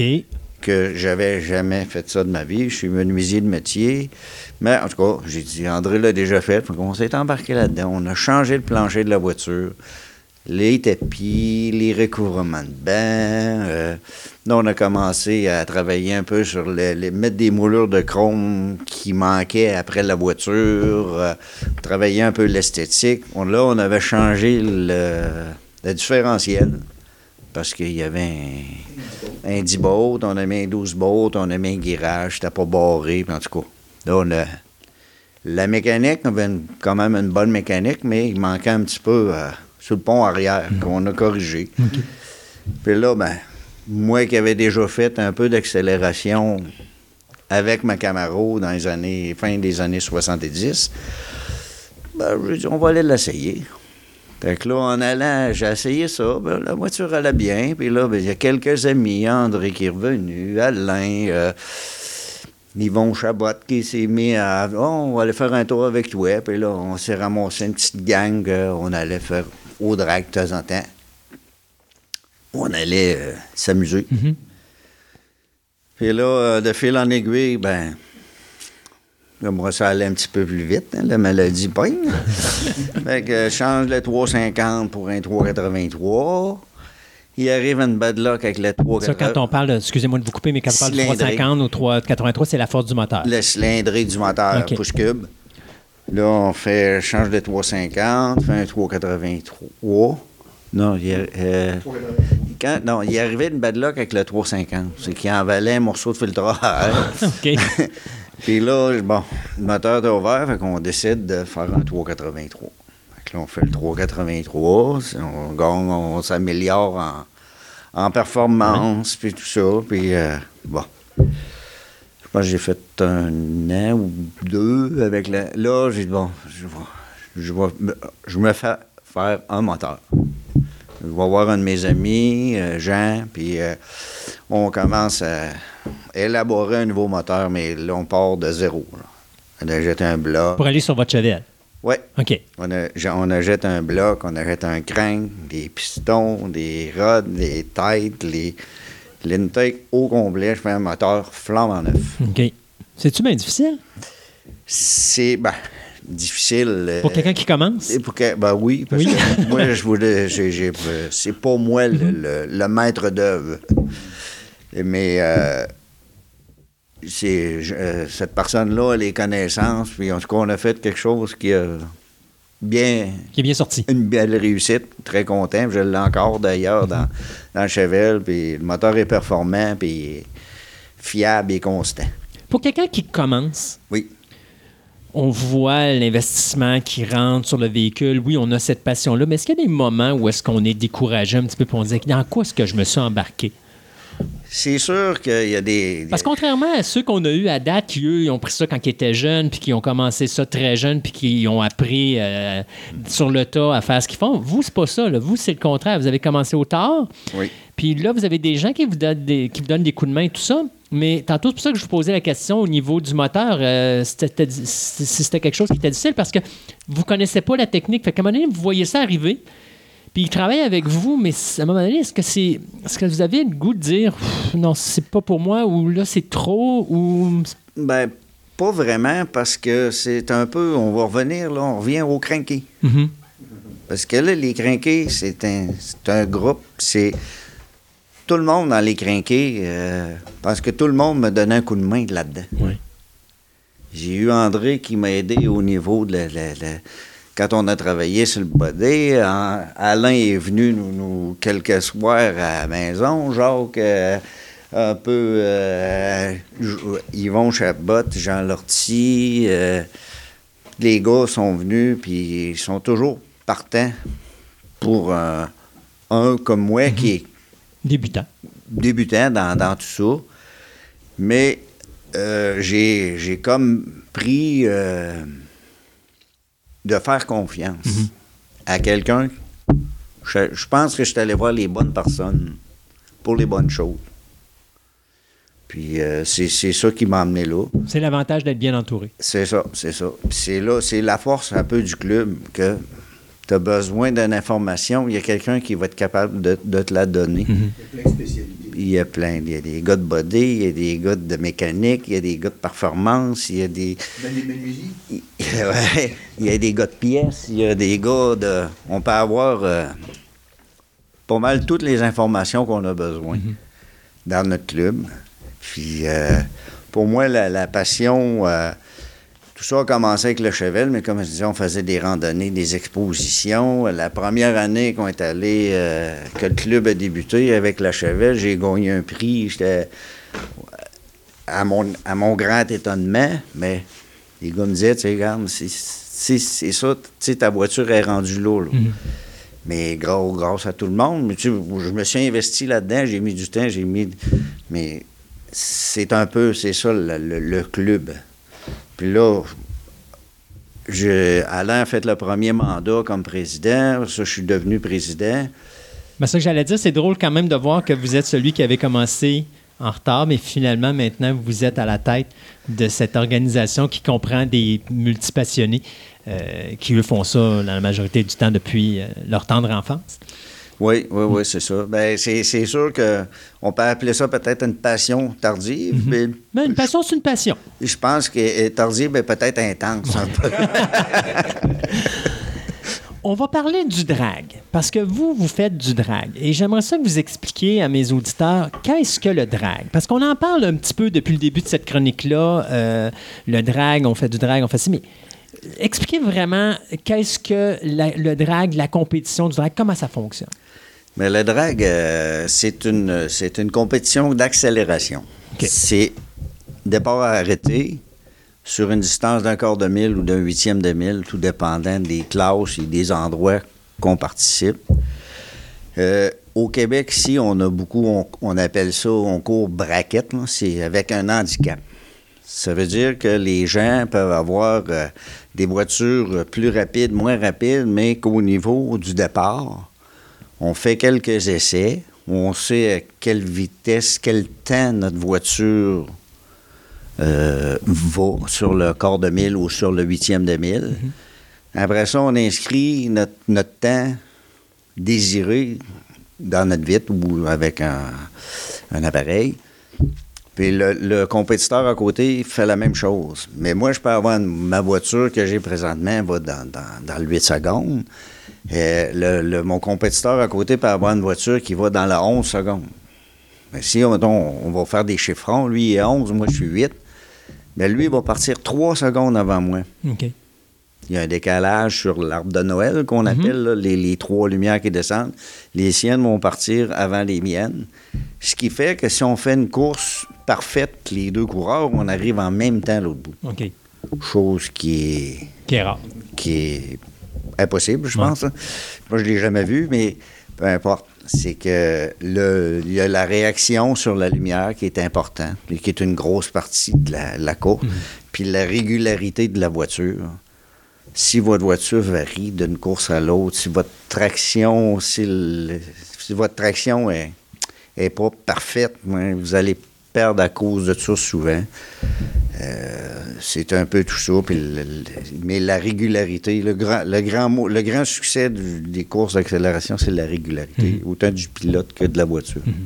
Qu'est-ce que c'est le 8 secondes et le 11 secondes que vous disiez tantôt? C'est-tu euh, en rapport avec la force du moteur ou... C'est le temps que ça nous prend pour franchir le quart de mille ou le huitième de mille. C'est vraiment une mesure de temps. Donc, ça veut dire que vous, si vous êtes un 8 secondes, ça veut dire que votre moteur est plus puissant que celui du 11 secondes. Exactement. Mais vous pouvez rouler les deux sur la même course, mais euh, ce qu'ils font, c'est qu'ils vont tout simplement équilibrer les forces pour dire que... avec un handicap de temps. OK. C'est bon. Ça, voyez-vous, ça, je savais pas. Je ne la connaissais pas, cette règle-là. ça, c'est ce qu'on appelle euh, une braquette. Mhm. là. C'est- C'est comme ça que c'est. c'est les- les- pour donner la chance égale à tout le monde. D'avoir une chance parce que le- celui qui aurait la voiture la plus rapide, s'il n'y a pas d'handicap, C'est sûr et certain qu'il va gagner. il, il va- il va gagner. Ça serait trop, Trop simple. Mais Ouais. il, y a des, il y a des compétitions, excusez, qui s'appellent qui appellent Ends Up. C'est que les deux voitures partent en même temps. C'est- Ouais. Le plus vite. Ça, c'est ce que moi, j'ai connu. Ça, ça, il y a, il y a des comp- il y a quelques classes comme ça. Mais maintenant, il y a même des classes euh, no time. Les, les gens, ils n'ont pas de temps à l'autre bout par rapport à nous autres. OK. Eux autres, ils savent le temps qu'ils font, mais les deux gars sont sur la ligne, puis il peut en avoir un de 5 ou de 6, puis euh, ils partent, puis s'ils virent de. L'attraction, l'autre gagne, il peut être plus lent. OK. Mais c'est des types, c'est des, des classes de course. Quand on fait une compétition comme ça, euh, je suppose que, euh, dépendant si vous gagnez, on parle de combien de compétitions dans une journée que vous pourriez faire? Ben, normalement, euh, si on prend un programme, on va avoir, on peut avoir quelques pratiques le matin. Mhm. On va avoir deux, deux ou trois qualifications, tout dépendant de la, de la cédule de la journée. Puis ensuite, en élimination, ben, ça va aller entre. euh, si vous vous rendez en finale, ça va aller entre 7 et 9 courses Dans la journée. dans la journée. OK. Ce Une qui- course, c'est très rapide, là. Oui, c'est- on parle de, de secondes. C'est ça. Mais euh, c'est ça, c'est que, mettons, euh, si vous faites deux, trois pratiques, trois qualifications, vous êtes à six, puis vous vous rendez en finale, vous en faites euh, sept ou huit, ben, ça fait. euh, on va parler de, de, de, de 15, 15, 16 courses. Vous avez toute une équipe derrière vous, je suppose, parce que s'il y a des bris ou quoi que ce soit, il n'y a pas juste vous qui pouvez réparer tout ça?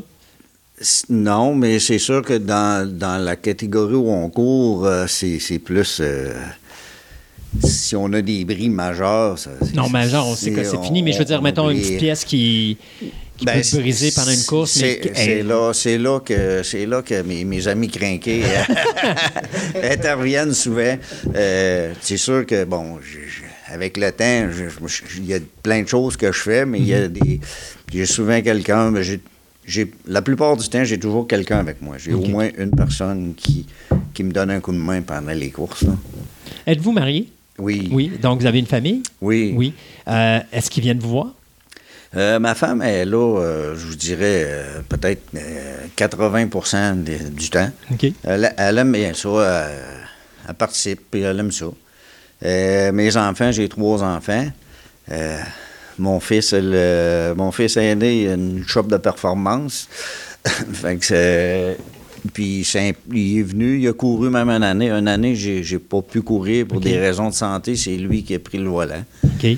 Euh, c'est ça. Puis euh, ma fille, euh, je suis moins, moins d'intérêt. Mm. Mon autre fils, ben là, avec les, les- les enfants, tout ça, il vient à l'occasion, mais c'est plus occasionnel. Ça fait-tu des belles relations? Parce que c'est- ça doit être plaisant à un moment donné de partager ça avec ses enfants. Oui, c'est sûr. C'est sûr qu'on on en. Surtout avec votre plus vieux qui prend votre relève quand vous n'êtes pas capable d'être derrière le volant. là, il y a comme. C'est ça. Ben, on en parle souvent, même avec mon autre fils, puis ma fille. Elle s'informe. Elle, sait que moi, c'est une passion. Mhm. puis, euh, mais ils s'informent, oui. Puis euh, j'aime j'aime ça quand, quand ils sont là, quand ils, ils peuvent euh, se joindre à moi. J'aime bien ça. Là. Quand on fait de la course automobile, habituellement, il y a beaucoup de coureurs qui vont avoir des commanditaires pour payer le gaz, payer les, les- les réparations sur le véhicule, des choses comme ça. Dans le drag, je pense pas que ça soit comme ça. Ben, dans le drag, il y a des commanditaires, mais sauf que dans les années où on est, c'est, on en a. Là. J'ai quelques commanditaires qui, me suivent année après année.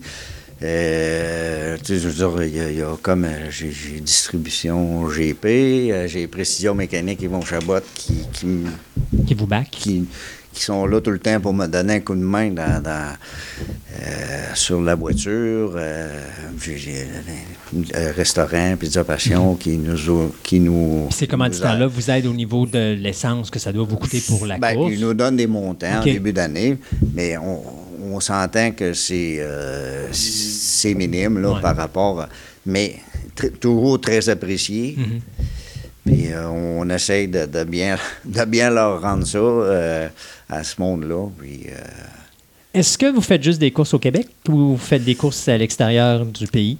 Là, pour le moment, c'est vraiment Québec. Euh, on a des projets pour euh, faire quelques, quelques sorties à l'extérieur, mais euh, là, j'ai- mon bagage, j'ai mon permis de NHRA, j'ai la voiture, est- C'est quoi un permis de.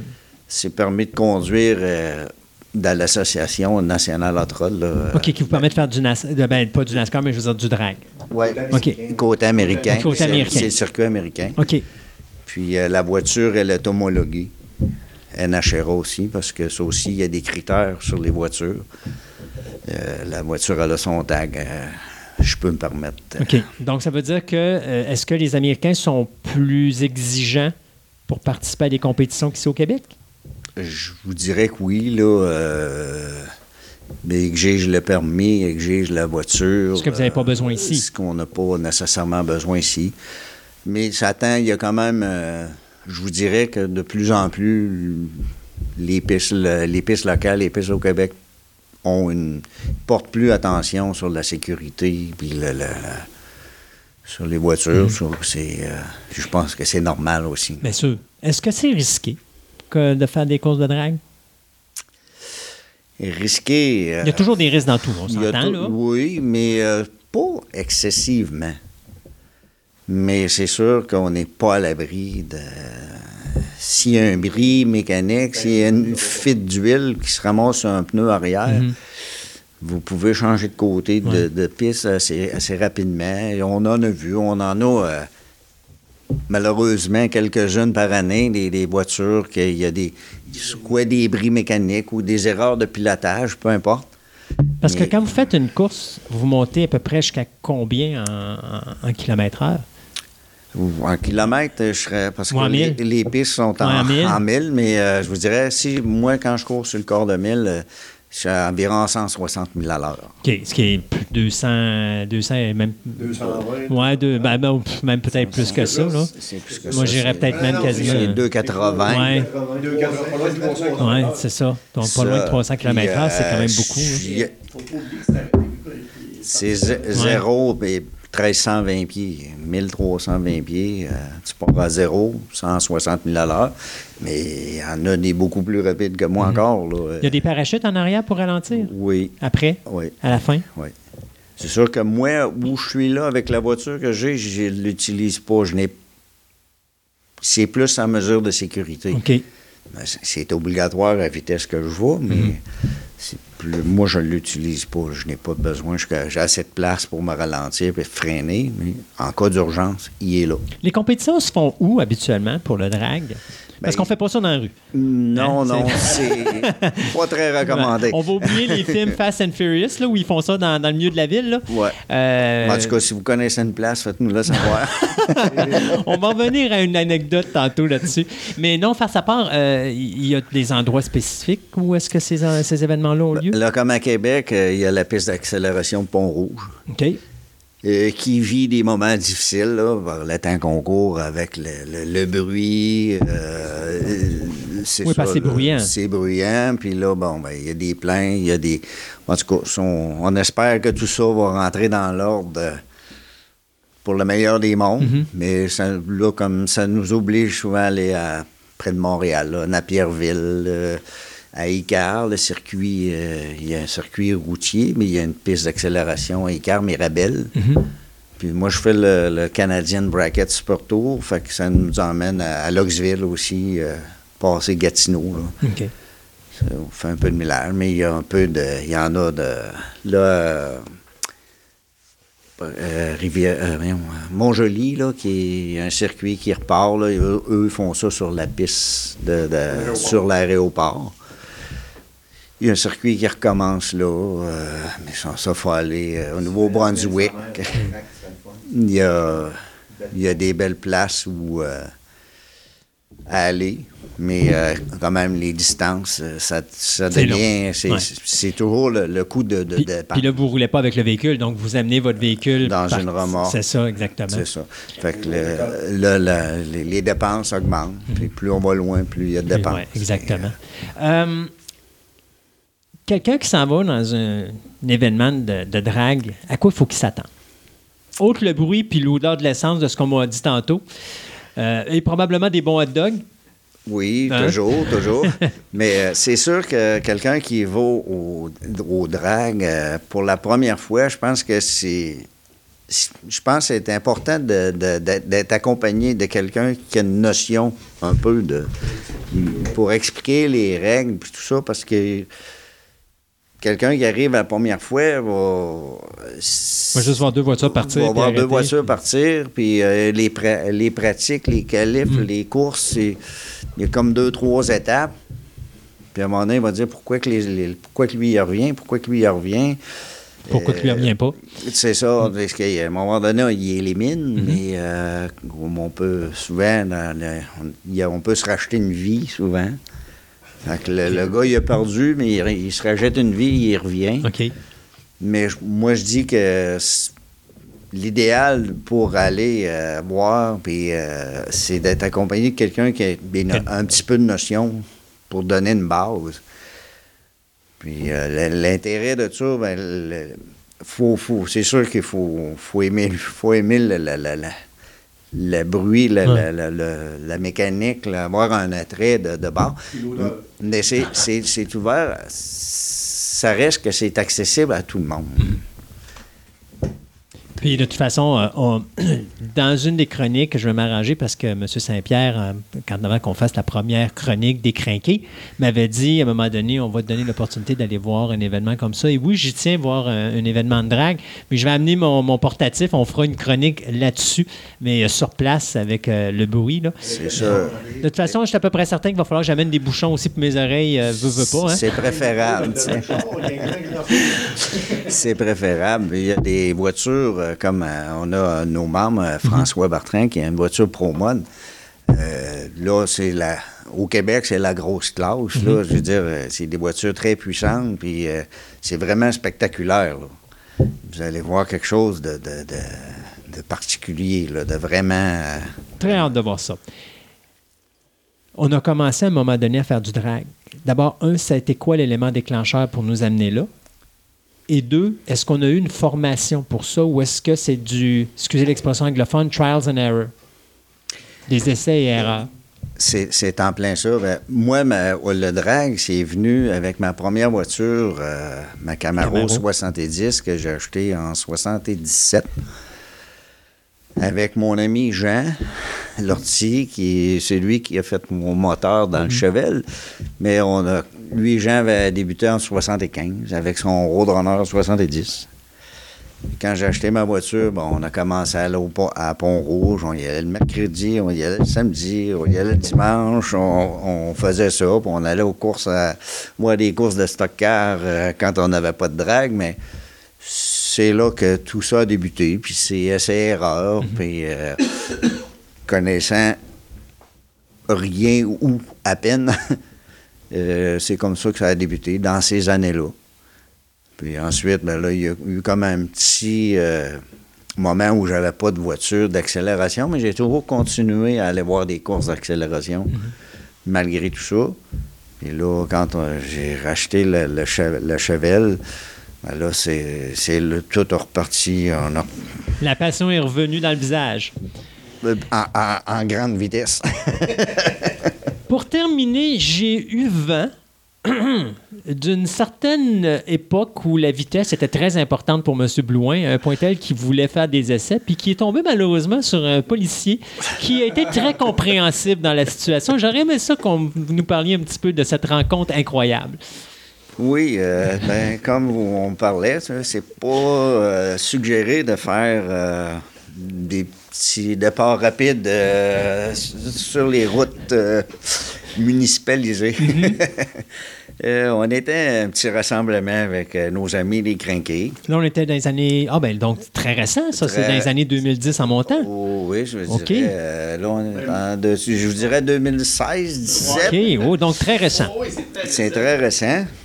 Puis euh, vous allez aimer les commentaires de notre ami euh, l'agent de sécurité là-dessus. Euh, c'est qu'on est assis, puis on est à face à l'entrée d'un parc industriel.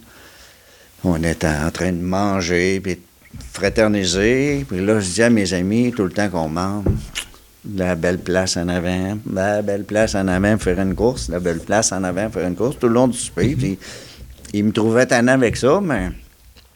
Fait que le, le- le souper se termine, puis on prend notre petit café, puis là, on part la voiture, puis là, il y a quelqu'un qui vient me voir pendant que je pars ma voiture, puis elle est belle, puis là, t'as un beau son, puis il me parle, mais pendant ce temps-là, toute la mécanique, tout réchauffe, tout est Mhm. parfait. fait que là, je m'avance à la lumière pour sortir, donc moi, je devais tourner à droite Mhm. Pour m'en aller chez nous, mais, Mais pourquoi changer de direction quand on peut avoir du plaisir sur cette magnifique petite ligne droite? Ça m'appelait, ça m'avait appelé toute la journée. J'avais, j'avais euh, une attirance. Fait que je traverse la rue tranquillement.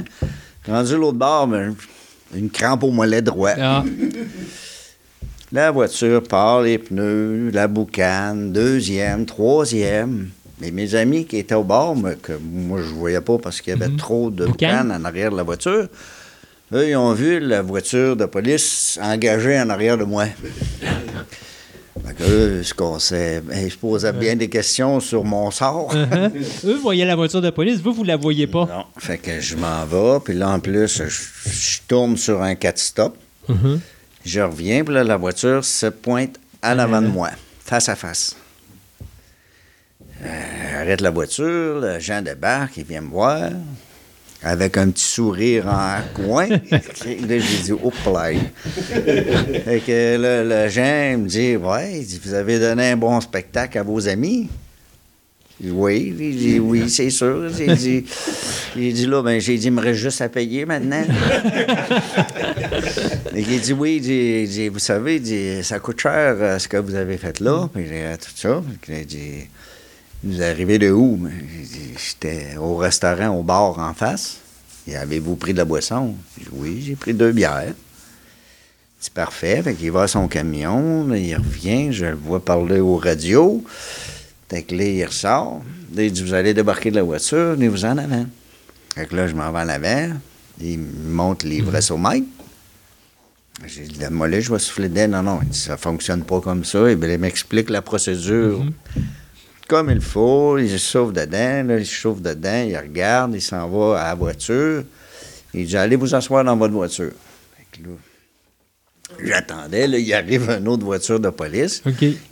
Il parle aux deux autres agents qui sont dans la voiture. Puis les deux autres agents, ils avancent à côté de moi, puis ils me regardent avec un beau grand sourire. Ouf, Ouais, ouais. là, c'est comme euh, on embrasse le véhicule parce que je pense que c'est la dernière fois qu'on va le voir.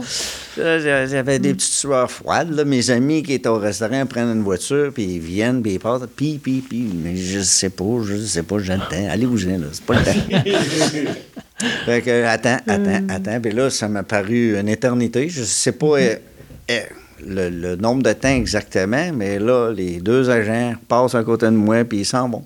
Mais encore avec le petit sourire. Fait que là, je vois l'agent qui débarque du véhicule. Bien entendu, il y a un petit, pe- un petit feuillet blanc qui traîne Ah ouais? dans sa main.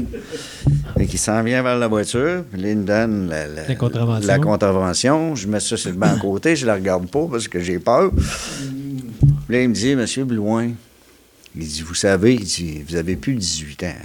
hein? J'ai dit, non, non, non. J'ai dit, je comprends très bien.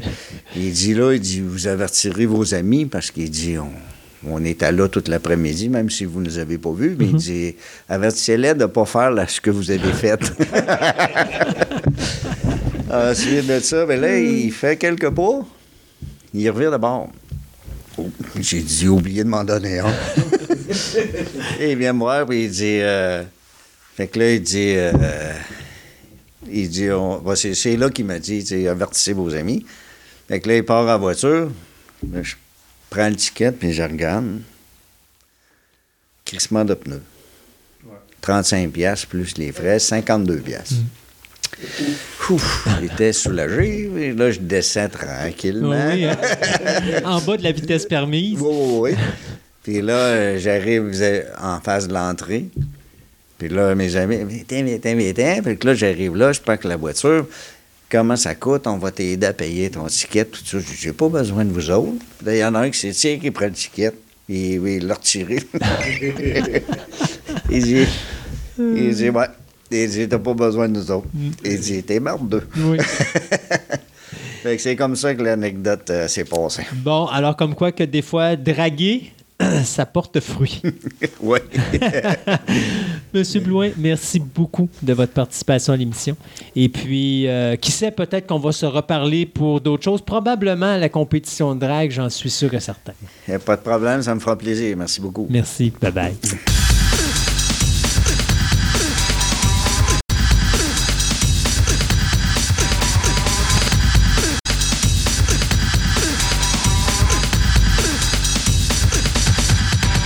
Ce segment de nouvelles vous est présenté par TPM Hobby et Collection.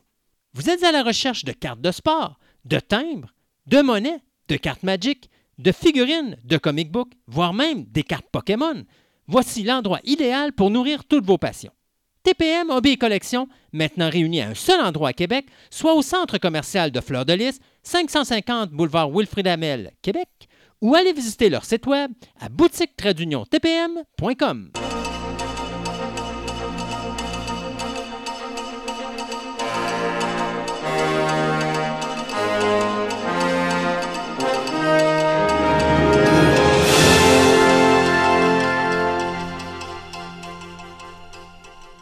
Et pour ce deuxième segment de nouvelles, eh bien, écoutez, on vous avait laissé tranquille avec ça pendant une coupelle d'émission, mais là, on se fait ramasser d'aplomb. C'est la fin de l'année, le mois de décembre, toujours compliqué pour Hollywood. Alors, on va bien sûr parler de décès.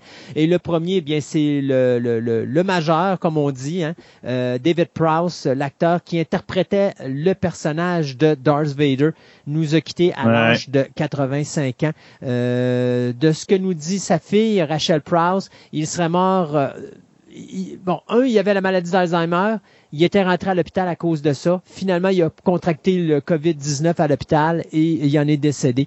Donc, euh, il a commencé sa carrière comme bodybuilder euh, de 1962 à 1964, moment où il va devenir champion euh, du monde euh, d'haltéroph- d'haltérophilie, pardon, poids lourd. euh, donc, il a commencé sa carrière comme ça.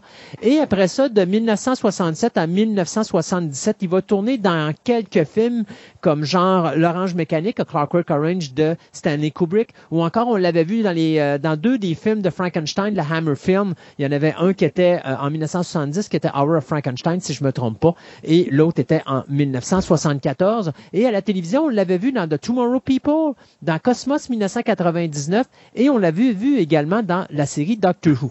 Euh, Oui, finalement, on l'avait pas vu dans Cosmos 1999. Il était en dessous d'un costume. Oui, il était en dessous d'un costume, mais il était quand même là pareil. Oh, oui, il était là, pareil. Et euh, ce qui est important de savoir aussi, c'est que c'est lui qui a préparé Christopher Reeve pour interpréter le personnage de Superman au niveau de la shape, parce que si on se rappelle, quand Christopher Reeve a hérité du rôle de Superman, euh, il était pas vraiment shapé. Alors, euh, c'est David Prowse qui s'en est occupé.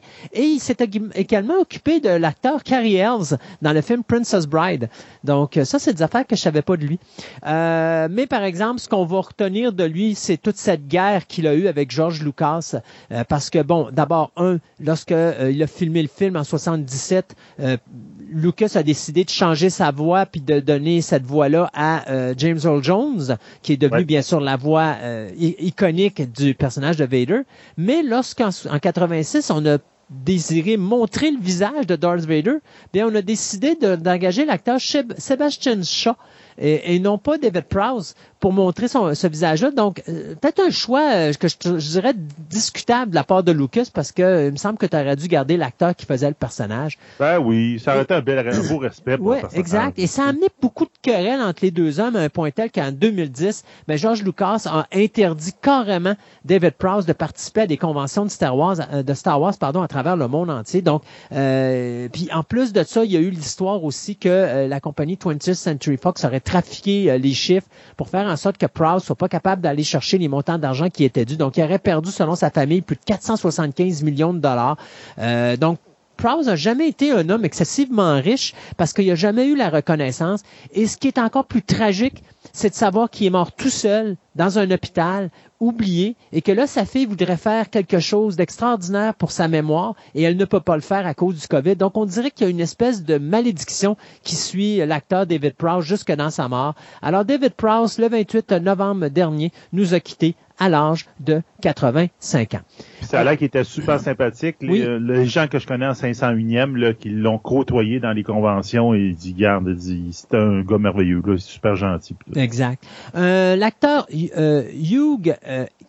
Keys Byrne, qui est euh, bon, écoutez, euh, si vous le connaissez pas, c'est normal. C'est un acteur britannique qui est allé euh, faire sa carrière en Australie. Mais si vous connaissez Mad Max et Mad Max 4 Fury Roads, eh bien dans Mad Max, il interprétait le grand vilain, soit le Toe Cutter, et dans Mad Max 4, il interprétait également le grand vilain Immortan Joe. Donc euh, George euh, Miller l'avait utilisé à deux reprises. Eh bien l'homme est décédé à l'âge de 73 ans. Donc euh, triste nouvelle aussi. La dernière fois qu'on l'avait vu au cinéma avant justement le film Fury Road, c'était aux côtés d'Emily Emily Browning, pardon, dans euh, le rôle de Sleeping Beauty. Mais pour les amateurs ben, de, de Farscape, vous allez le reconnaître parce que c'est lui qui a interprété le personnage. euh, comment on prononce ça? C'est Grunchel. Grunchalt, Ouais, c'est ça. Il y a trop, il y a trop de, de consonnes ensemble. là. Exact. Mais ça, il a fait ça pendant trois saisons. Donc, euh, personnage secondaire, je pense que tu me disais. Oui, c'est ça, je le vois là, puis effectivement, il revient de temps en temps, puis Mm. je fais la même. Là, il était, c'est lui qui était impliqué dans la résurrection d'un personnage principal, euh, le personnage de Claudia Black dans le plein milieu. là. Donc, il nous quitte à l'âge de 73 ans. Euh, autre nouvelle aussi, euh, Daria Nicolodi. C'est qui cette femme-là? Eh bien, euh, Nicolodi, c'est l'ex-femme de Dario Argento. Euh, cette femme que Dario Argento a aimé faire souffrir sur des films comme Deep Red, Suspiria, euh, Inferno, Tenebrae, Phenomena et Opera. Elle a aidé d'ailleurs à la co-scénarisation du film Suspiria euh, parce qu'elle était non seulement actrice mais scénariste. Et c'est la mère de Asia Argento, parce que euh, bien sûr, Madame euh, Nicolodi euh, s'était mariée avec Dario Argento, et même si les deux s'étaient séparés, euh, ils avaient continué quand même à faire équipe ensemble. D'ailleurs, c'est une des raisons pour laquelle on dit, on prétend que Dario Argento l'a fait tellement souffrir sur les plateaux de tournage, parce que quand elle meurt sur les films, elle meurt toujours de façon vraiment horrible. C'était pour se venger d'elle, mais faut croire que ça dérangeait pas Madame Nicolodi qui nous a quittés à l'âge de 70 ans. Et finalement, bien pour les amateurs de lutte, eh bien tout le monde le sait, mais pour ceux qui le savent pas, le lutteur Pat Patterson euh, est décédé euh, des suites du, je pense que c'était une, euh, une pierre sur le foie, si je ne me trompe pas, ou un caillot sur le foie ça. à l'âge de 79 ans. Lui qui en a beaucoup arraché depuis le début de la pandémie parce que justement sa santé s'est complètement détériorée et euh, lui qui pensait avoir euh, quelques petits problèmes parce qu'il avait déjà fait des, cancers, des cancers de la vessie, mais finalement il allait là pour ça puis ils ont fait une biopsie puis ils sont rendus compte qu'il y avait un problème avec le foie et il en est décédé, euh, je crois, une ou deux semaines après. Donc euh, on doit à Pat Patterson qui euh, est venu au monde sous le nom de Pierre Clermont, qui est un Montréalais d'ailleurs, on doit à cet homme-là d'abord beaucoup de choses dans la WWF parce qu'il a été non seulement le premier champion intercontinental de l'histoire de la WWF, mais en même temps, ça a été le bras droit de Vince McMahon pendant de nombreuses années. Il a été le concepteur de l'événement du Royal Rumble. Et ce qui est drôle, c'est que Vince McMahon voulait rien savoir de cet événement-là. Pat Patterson est allé voir euh, le propriétaire d'un, mon Dieu, d'un poste de pay-per-view, si je me trompe pas, qui lui a trouvé l'idée vraiment géniale, a approché Vince avec ça, puis finalement Vince a dit OK, puis là maintenant, depuis ce temps-là, on a le Royal Rumble. Et euh, il a également euh, travaillé beaucoup à la carrière de Shawn Michaels, Bret Hart, Rey Mysterio et une multiple d'autres comme Kevin Owen récemment. Euh, et c'est lui qui est en arrière du combat de le Iron Man match de WrestleMania 12 entre Bret Hart et Shawn Michaels, où les deux hommes se sont affrontés pendant plus de 70 minutes. Et c'était euh, Pat Patterson qui devait euh, monter le combat au complet du début à la fin, donc trouver une manière de rendre le match vraiment intéressant et il a fait une super de belle job. Donc c'est un gros morceau qui quitte, non seulement pour la WWE, mais aussi pour le monde de la lutte professionnelle. Pour finir, eh bien, disons que Pat Patterson a été intronisé au temple de la renommée de la WWE en 1996. Moi, j'en rajoute un autre, c'est Monsieur Malcolm Marmorstein, ou Marmorstein, je pense qu'on doit se prononcer, qui est mort à l'âge de 92 ans du cancer. Qui était ce monsieur-là? Mais en fin de compte, c'était un, un scénariste euh, à Hollywood. Il a écrit, entre autres, euh, Pete and Elliot the Dragon, la version originale. Ils ont donné aussi le crédit pour la nouvelle version. Dark Shadows, Love Bite, euh, la série Dark Shadow, c'est presque lui exclusivement qui l'a écrit au Wow. complet. Donc, c'est quand même euh, puis euh, The Witch, euh, Ouais, Return, to the Witch, Hunting. Mountain. Donc, il a fait une coupelle d'affaires très marquant, je te Ouais. dirais, d'une certaine époque. Euh, donc, c'est un autre morceau de, de l'ancien temps, on va dire, qui est disparu. Et avant que tu sautes à ta prochaine nouvelle, moi, je vais continuer avec une dernière petite chose. On savait que Sean Connery était décédé, mais on n'avait pas les raisons. Eh bien, oui, l'Alzheimer était peut-être en cause, mais principalement, il y a eu de la pneumonie et son cœur a tout simplement euh, laissé euh, tom- ben, il a lâché prise. Donc, euh, Connery aussi qui nous a quittés. Donc, ça, une très dure année 2020. Hein, Sin- sincère, là, Mm. j'ai bien hâte qu'elle soit en arrière de nous autres. Parlant d'année 2020, puis qui est très difficile pour le bien du monde, ben en fin de compte, euh, le film Monster Hunter, qui est sorti très, très, très récemment. Je peux dirais qu'au moment qu'on va diffuser l'épisode, à peu près il y a une semaine, il est sorti en Chine. On prévoit pas ici, avant le 25 décembre, de le sortir aux États-Unis, mais ils l'ont sorti au moins un Mhm. mois avant en Chine. Ben, il s'est fait ramasser en Chine, mais solide, mais pas parce que, ben, ça a l'air que le film est pas très bon, là, à la base. Mais c'est surtout qu'à l'intérieur du film, il y avait une insulte qui visait carrément les Chinois. c'est Oui. vraiment, ils font un jeu de mots qui ça a l'air que ça a rapport, en Chine, c'est, ça a rapport avec, euh, je peux même pas vous la traduire, la joke, parce que c'est, c'est un jeu de mots en anglais, là. Pas une bonne idée. Ça a rapport à une, un vieux, euh, ja- euh, euh, une vieille joke raciste chinoise. Et à ce moment-là, il y a un boycott total qui s'est fait sur le film. Il est à peu près été retiré de tous les cinémas en Chine. Même la version qu'ils ont édité sans la joke, ça passe pas. Euh, elle passera plus. Donc j'ai l'impression que Monster Hunter en Chine, qui était, j'aurais dit, ça aurait été la place qui aurait pu faire de l'argent, Ouais. il vient de mourir. Ouch. Donc, euh, puis aux États-Unis, on s'entend pas qu'il va avoir bien ben de l'argent. Donc, là. Euh, la compagnie Capcom qui est en arrière du ben, en arrière du jeu vidéo, ils ont essayé de se dissocier de, du film puis de la joke, etc. Oubliez ça, les boys, ça marchera pas. Mais ça marchera pas parce que la, simple et bonne raison, le monde ils disent Hey, là, là, tu viens en ce moment de rajouter un DLC, donc un, contenu, un, un contenu downloadable pour ton jeu Ouais. pour introduire le personnage du. Non, non, c'est ça. Donc, il dit, dis-nous pas que t'étais pas au courant et dis-nous pas que tu te dissocies du film. Ouais. C'est pas vrai. Non, Donc là, je te dirais que Monster Hunter, moi, je pense que c'est mort. Ah boy. Hey, euh, tu sais, on n'a pas vu David Lynch depuis euh, Twin Peaks The Return. On sait que David Lynch Mhm. euh, a décidé de prendre une semi-retraite. Euh, Il fait de la peinture plus qu'autre chose. Mais euh, il avait fait un petit court-métrage pour Netflix qui s'appelait What Have You John Jack? En tout cas, en français, ça s'appelait Café Jack. Euh, où est-ce que tu as un singe qui se fait interroger par David Lynch parce que le singe est soupçonné d'avoir fait un, d'avoir commis un meurtre? Hilarant comme petit film si vous l'avez pas vu. Euh, moi, j'avais pogné ça, je pense, sur YouTube. Ça vaut la peine d'être euh, d'être regardé, mais vraiment rigolé là, parce que euh, Lynch a sa manière de faire un polar en mettant une espèce de petit chimpanzé là, puis c'est vraiment hilarant et bien fait. Bien sûr, le chimpanzé parle et il essaie de se défendre pour dire qu'il n'y a pas commis de meurtre et tout le kit.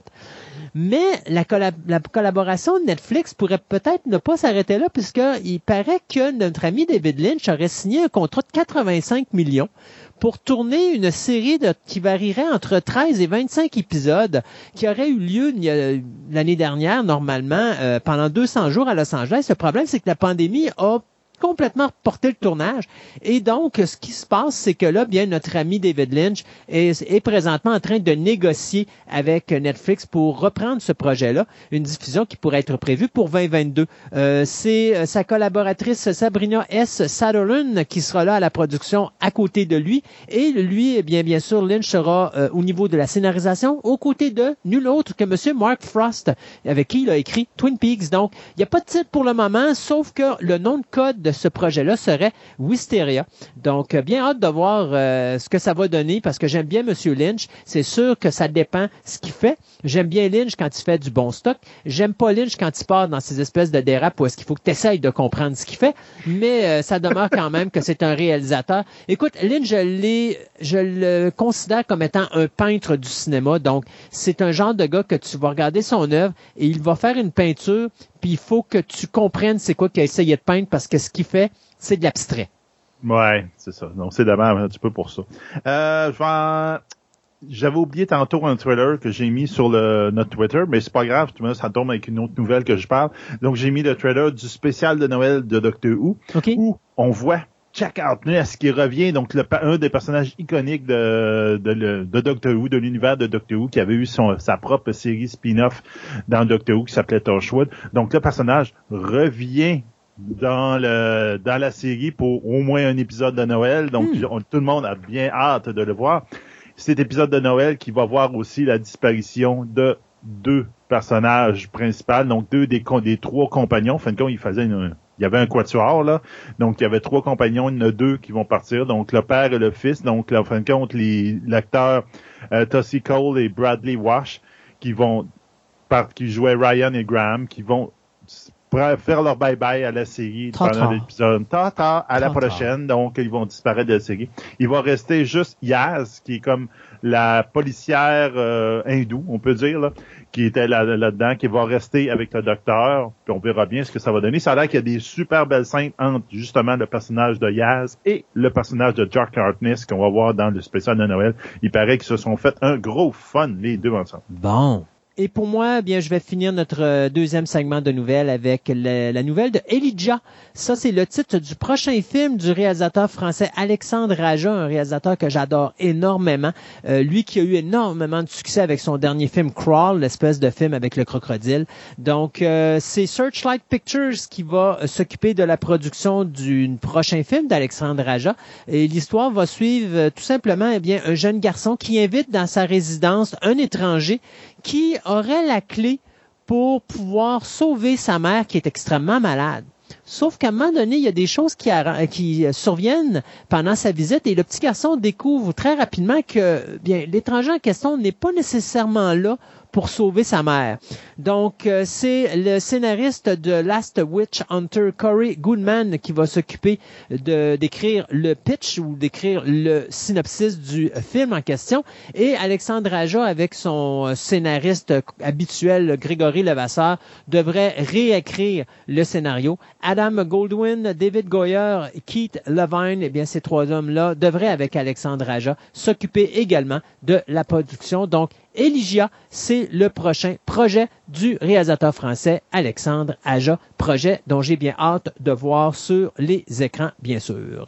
Euh, on s'arrête pour quelques chroniques et on s'en vient à la fin de notre émission dans notre table ronde où on va parler de HBO Max, Warner Brothers et les conséquences que ça pourrait avoir au niveau du cinéma l'année prochaine.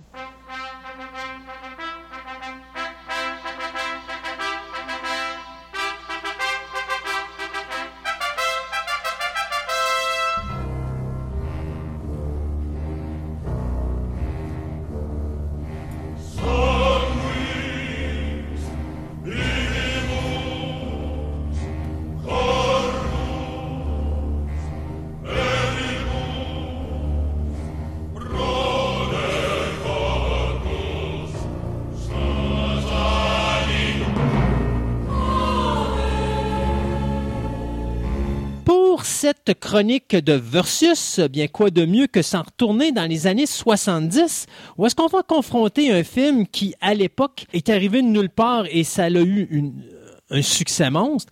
Et 30 ans plus tard, on a décidé de faire un remake euh, de ce film-là. On parle bien sûr ici de The Omen et j'ai le plaisir d'av- d'avoir avec moi en studio Mathieu. Bonjour Mathieu. Salut Christophe. Donc, tu vas, Ça- on va, on va chicaner aujourd'hui sur The Omen ou la malédiction. Ok, oui. Raconte-nous Non, je pense donc- pas. raconte, ben, ça peut arriver. Raconte-nous un petit peu l'histoire de The Omen euh, à la base, parce que les deux films sont exactement similaires. Là. C'est un, Ah, le- celui-là de 2006, c'est un papier collé du 76. Oui, ben c'est dans le fond, les deux sont écrits là, par euh, le même scénariste. Euh, J'imagine que le, le David Seltzer, qui a écrit le, le film original, je suis pas mal sûr qu'il n'a même pas travaillé sur le, le film le remake là, de 2006. Que, de- qui, qui est carrément la même affaire, qui, qui dit sensiblement la même affaire. L'histoire, dans le fond, c'est euh, un, couple euh, qui, euh, qui attend un enfant, puis que il, va, le, père, indépendamment de la mère, va apprendre que son enfant est mort à la naissance, puis qu'il va être approché par un prêtre puis qu'il va y offrir un, autre enfant que sa mère est, morte, puis que dans le fond, le- le- l'enfant se ramasse orphelin. Il va l'offrir, au lieu de l'envoyer dans, un foyer d'accueil, il va l'offrir au père, puis que le, le père, ben, il, il va faire comme si de rien n'était, puis il va grandir. euh, ben, l'enfant va être élevé par la famille. Euh, éventuellement, ben, euh, le, le fils, euh, il est possédé ou il est, Mais dans le fond, c'est il n'est pas pas possédé. possédé, mais c'est C'est l'an- l'antéchrist. c'est l'antéchrist. Euh, Puis euh, tout alentour d'eux autres, euh, ben euh, tranquillement, euh, tout, tout va mal, tout vire, euh, vire mal. Euh, puis euh, éventuellement, ben euh, le- le- le- le- la mère, euh, elle a un accident euh, qui est causé par le jeune, pareil. Euh, puis euh, le père, ben, c'est ça. Après ça, il fait, euh, il, mène comme son enquête en, euh, avec un, un, un des photographes là, que, que lui, là, il y avait un peu. euh, Mais c'est un journaliste. moi, c'est un journaliste euh, ou un paparazzi là, dans, dans l'autre version. Euh, tout juste des petits détails, euh, des détails qui ont été modifiés pour la version 2006, là, mais ça reste sensiblement le- tout le temps la même affaire. Mhm. Euh, c'est ça, il va découvrir que c'est l'Antéchrist, puis euh, c'est pas mal ça en bout de ligne. là. Ben, disons, disons que, pour, pour te dire, la, la version, la version 76 met en vedette Gregory Peck, Lee Remick et David Warner. La version 2006, elle met en vedette Liv Schreiber, Julia Stiles et euh, Mia Farrow, qui fait un retour à l'écran que je trouve amusant parce que Mia Farrow, de l'avoir en psychopathe, ça, ça fait du bien. J'étais tanné de l'avoir en bonne fille. À un moment donné, il faut bien aller euh, euh, jumeler la, le fantaisie avec la réalité. Là. Chaque fois que moi je vois euh, Mia Farrow, je, je la vois toujours dans un rôle de psychopathe, puis j'ai jamais eu la chance de le voir. Alors au moins, je trouve que là-dedans fait bien. Mais tu- Ben là, c'est la nounou du. euh, c'est Madame dans c'est ça, c'est Madame. Euh, l'autre, euh, à la place d'être la mère. c'est ça. Là, c'est Madame Baylock euh, que- qu'elle interprète dans ce film euh, si mettons, il vaut pour euh, La version française? John Rice Davies, non, non, John Rice Davies dans, dans Indiana Jones, où ce que lui dit euh, Baloche. Ok. Mais, Puis, Euh. mais je- juste pour ce personnage-là, c'est vraiment étrange. Hein? Tu sais, je je trouve que Mia Farrow a fait une meilleure job pour le personnage, mais la version de 76, je trouve qu'elle a de, elle fit plus. Ouais. Tu sais, elle a de l'air plus sombre, tout ça. Puis ça résume pas mal là, ce que je pense là, pour, euh, pour les acteurs en général. Euh, le- les acteurs de 2006, je trouve qu'ils font un meilleur job, mais euh, ben, dans certains cas, là, euh, tu sais, c'est- c'est- je trouve que 2006, euh, point de vue acteur, ils font un job similaire tu sais, en, en niveau calibre, là, ou des fois un petit peu, un petit peu mieux. Mais moi, tu vois, je suis pas d'accord. Euh, Là-dessus, on, va s'accrocher. yes. Oui, que- Mais je suis pas d'accord. Puis je vais t'expliquer quelque chose. Euh, The Omen en 60. Il y a des films comme ça que c'est des films qui deviennent cultes et ça clique pour plusieurs raisons. C'est ce que j'appelle, moi, les films magiques. C'est-à-dire, tu as une interprétation qui est juste au bon endroit. Tu un réalisateur qui est juste à la bonne place. Tu un monteur qui fait une job de montage qui est juste parfaite et tu une musique qui fait juste combler le tout et qui fait en sorte que quand tu écoutes le film, tu ne sais pas pourquoi, mais tu restes captivé à l'histoire. Ça, c'est The Omen 1976. C'est un film qui a une âme en arrière. C'est un film où est-ce que tu as des grands comédiens comme Gregory Peck et Lee Remick et David Warner qui font une job impeccable tant qu'à moi. Même Billy euh, Whitelaw qui fait Mrs. Baylock, tu sais, tu le dis tantôt, moi je dis toujours moins c'est plus. Et dans le cas de Mia Farrow, Mia Farrow elle a un look qui fait très psychopathe, mais le problème c'est qu'elle en fait trop. Et je trouve que la raison pourquoi Miss Baylock de 1976 a beaucoup plus d'impact que celle de 2006, parce que Miss Baylock de, de, de 76, elle fait pas grand-chose. Mais quand elle Non. fait quoi, accrochez-vous. Là. Quand elle disjoncte à la fin avec le personnage de Robert Thorne, là, euh, tu tu sais, là, tu te dis, hey, batin, c'est OK, elle est fuckée, la bonne femme. Mais c'est beaucoup plus crédible que quand Mia Farrow pète un gasket.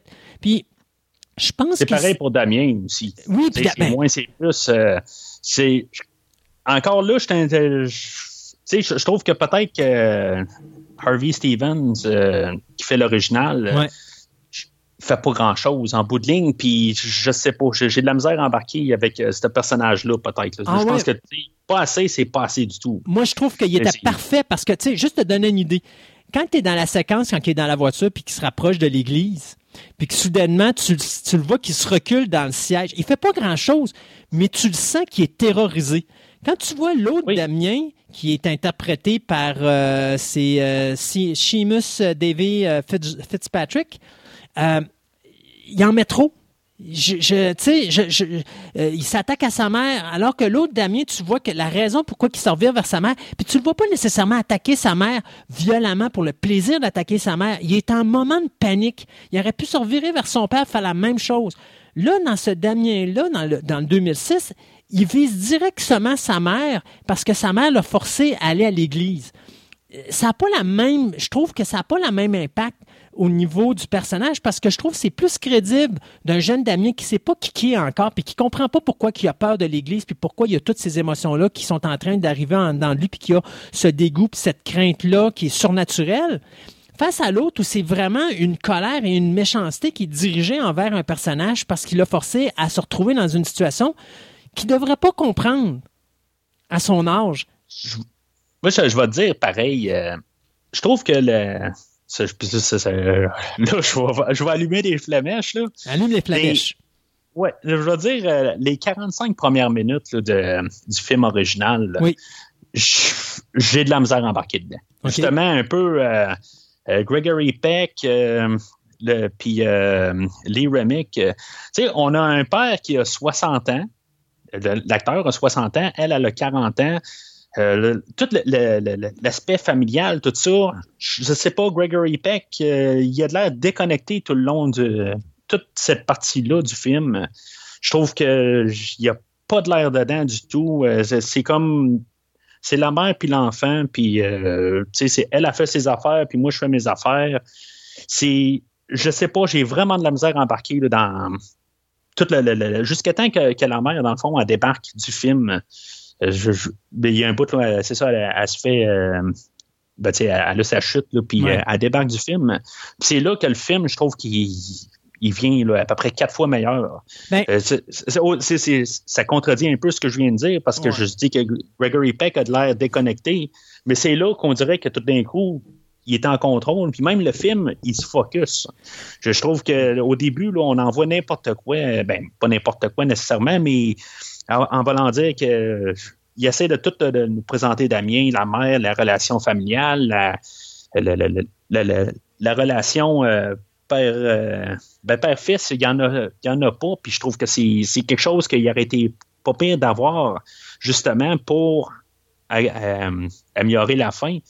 Dans version 2006, je trouve qu'ils font un petit peu plus. euh, le- je crois plus, en tout cas, en la relation avec Liev Shriver puis euh, le- son garçon que Gregory Peck puis son garçon.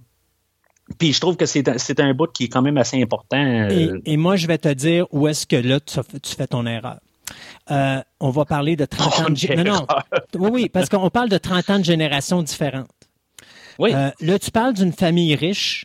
Donc, à ce moment-là, le père s'occupe. Tu sais, à l'époque des années euh, 50, 60, 70, le père de famille, il est là pour s'occuper de la maison, de travailler, de ramener de la- de l'argent à la maison. Puis, quand il a du temps, il s'occupe de sa femme et de, ses- son enfant ou de ses enfants. Mais sinon, il est au travail, puis c'est sa job qui prend la priorité dans son existence.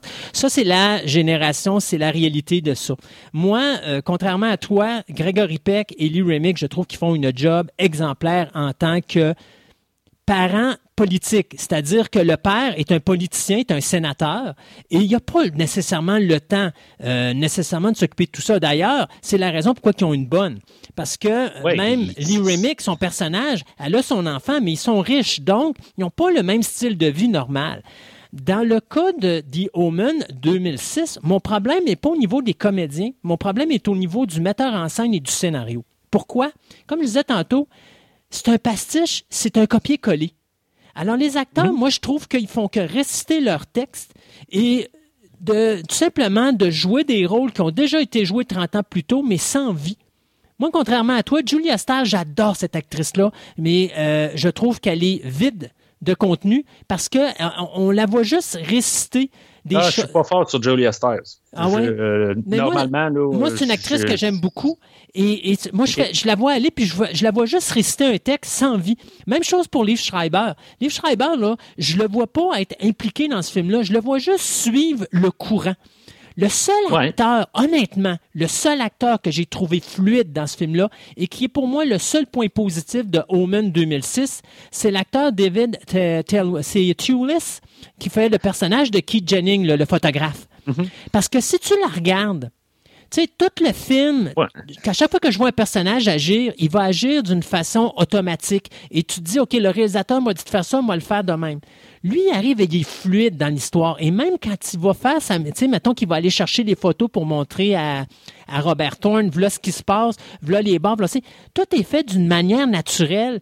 Et je le trouve quasiment meilleur que euh, David Jenny, euh, David Warner, pardon, dans la version originale de 76. Ah, il est meilleur que David Warner. Oui. Je crois bien. Mais David Warner ne fait pas de mauvais job, par contre. Non, Et le, le problème, c'est que euh, c'est peut-être la- la- la- la- l'acteur aussi.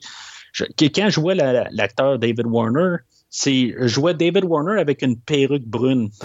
David Warner, je l'ai connu comme plus tard dans les 90 euh, avec euh, les Tortues Ninja. Je l'ai connu dans Star Trek. Ouais. Il fait euh, trois rôles, je pense, en- un peu partout là, dans, les films et les séries. Euh, on la revoit dans Titanic. C'est un, acteur qu'on a vu plus tard, euh, que moi j'ai connu là. Puis là, tout d'un coup, je le vois avec vraiment la même face, les mêmes rides, mais avec une perruque brune. C'est, c'est, à chaque fois, là, ça, ça, ça me déstabilise un peu. Il faut pas que tu oublies aussi que c'est le, le, le, voyons, le vilain euh, du film Time After Time de Nicholas Meyers, où est-ce qu'il fait le- finalement le, le personnage de Jack the Ripper, Jack l'Éventreur. Ça, me dit quelque chose. Ben ouais. C'est loin ce film-là. Alors, tu sais, David Warner, c'est un acteur que tout le monde connaissait à l'époque, mais j'enlève pas sa prestation là-dedans parce que David Warner, c'est. David Warner. Mais sauf que je trouve que David Tulis, dans la version de 2006, moi, c'est le seul point positif que j'ai de ce film-là. C'est vraiment sa façon de jouer son personnage. Et d'ailleurs, la, la mort de son personnage est probablement la meilleure mort dans le film parce que toutes les autres. Puis tu sais, c'est à ça que j'en reviens tantôt où est-ce que je disais le- la mise en scène est mon problème principal de ce film-là. C'est que ce film-là a été réalisé sans âme. Et euh, toutes les séquences que tu vois de violence où les gens vont mourir sur, avec la, euh, d'une façon surnaturelle parce que les forces du mal protègent Damien, tout est artificiel. Tout est trop loin. C'est pas filmé avec dynamisme. C'est pas filmé avec euh, une, une- une façon où est-ce que tu vas être là et tu vas dire oh mon Dieu qu'est-ce qui vient de se passer là ou encore Ah, c'est n'importe quoi quand il meurt dans 2006. Où, euh, ça vient de nulle part. C'est, c'est, comme on dirait que 2006, euh, tu sais, ils ont, ils ont repris le même scénario. Je, je suis certain que, que, euh, que j'ai dit tantôt, là, ça, ça dure. Il n'y a pas. euh, il n'a jamais travaillé sur le film. Je suis certain qu'ils ont pris vraiment là, les, les pages originaux puis euh, ils l'ont retravaillé ils ont photocopié. Ouais, Ah, c'est mais, euh, ça. travailler un peu. c'est, c'est les mêmes lignes, c'est les mêmes. tout est pareil. Mais ils l'ont modernisé. Ils l'ont modernisé, mais les petits changements qu'ils ont faits, euh, il y a quelques mini changements qu'ils ont faits, euh, dont la mort à, à, Keith. euh, Lui, il- parce qu'il avait déjà fait la scène au début, parce qu'ils ont rajouté euh, un autre ambassadeur au début, dans le 2006, pour Mhm. aucune raison, mais il avait fait déjà cette scène-là, fait qu'ils ont fallu qu'ils changent ça. C'est tellement n'importe quoi, là, le, le- le panneau qui, euh, qui, qui, qui est décroché par un autre marteau qui tombe puis qui, euh, qui décapite. Ouais. C'est n'importe quoi. Puis euh, c'est pareil pour l'autre, le, le prêtre euh, qui, Qui se fait qui, enfourcher. dans la- la- qui se fait enfourcher, mais on a rajouté une vitraille qui est accrochée. Ça a comme pas rapport. Et ça enlève l'impact. Et d'ailleurs, c'est la raison Ah oui. pourquoi je trouve que les acteurs sont très bons. Je vais te donner un exemple dans la version 76. Le visage de Lee Remick, quand sa bonne se pend au début du film. Maintenant, prends la même séquence et regarde le visage de Julia Stiles quand sa bonne se pend au début du film. Vous allez voir l'implication des deux personnages et pourquoi je dis que la mise en scène a beaucoup plus d'impact dans la version 76 que la version 2006, mais les acteurs, pour moi, sont de meilleure qualité dans la version de 76 que 2006 parce que la raison pourquoi The Omen, pour moi, a frappé si fort en 76, je pense que c'est là où toi, t'as décroché, c'est-à-dire le premier 40 quelques minutes où est-ce qu'on montre la vie familiale des Thorns, puis qu'on on, monte des segments avec ces personnages-là.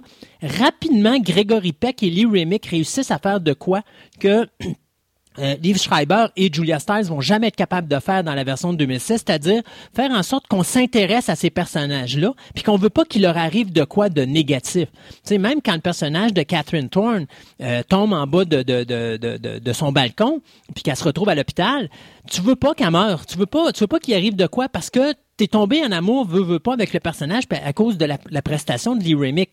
Quand Julia Stiles, il arrive son accident, tu t'en fous, tant qu'à moi, j'aurais pu la pousser jusqu'en bas, ça aurait fait la même affaire. Je m'intéresse pas à ce personnage-là.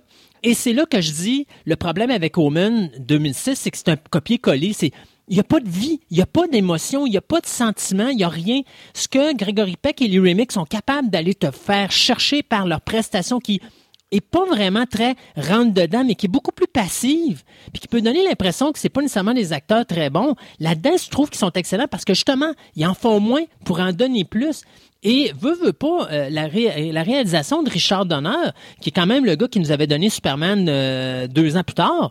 Euh, oui, ça m'a étonné, ça. J'ai fait quand même. C'est Richard Donner. Et, et, sa mise en scène, elle est impeccable parce que même quand tu as des scènes de violence qui sont pas si terribles que ça, ces scènes ont un impact. Et je te donne un autre exemple. Lorsque Gregory Peck et David Warner, donc Robert Thorne et Keith Jennings, se ramassent dans le cimetière pour découvrir qu'est-ce qui est arrivé au fils original de Thorne, c'est-à-dire le bébé non, qui cette scène-là, ouais. oui, oui, ça, ça, a de l'impact. Euh, mais c'est ça, je te dis, la, la, passer là, 45 minutes, une fois que la mère a s'est tassée de là, le film il devient vraiment excellent. Ouais, mais si tu me laisses finir mon point là, c'est c'est pas vraiment la, prestation de l'acteur que je vais parler, c'est la façon que c'est filmé.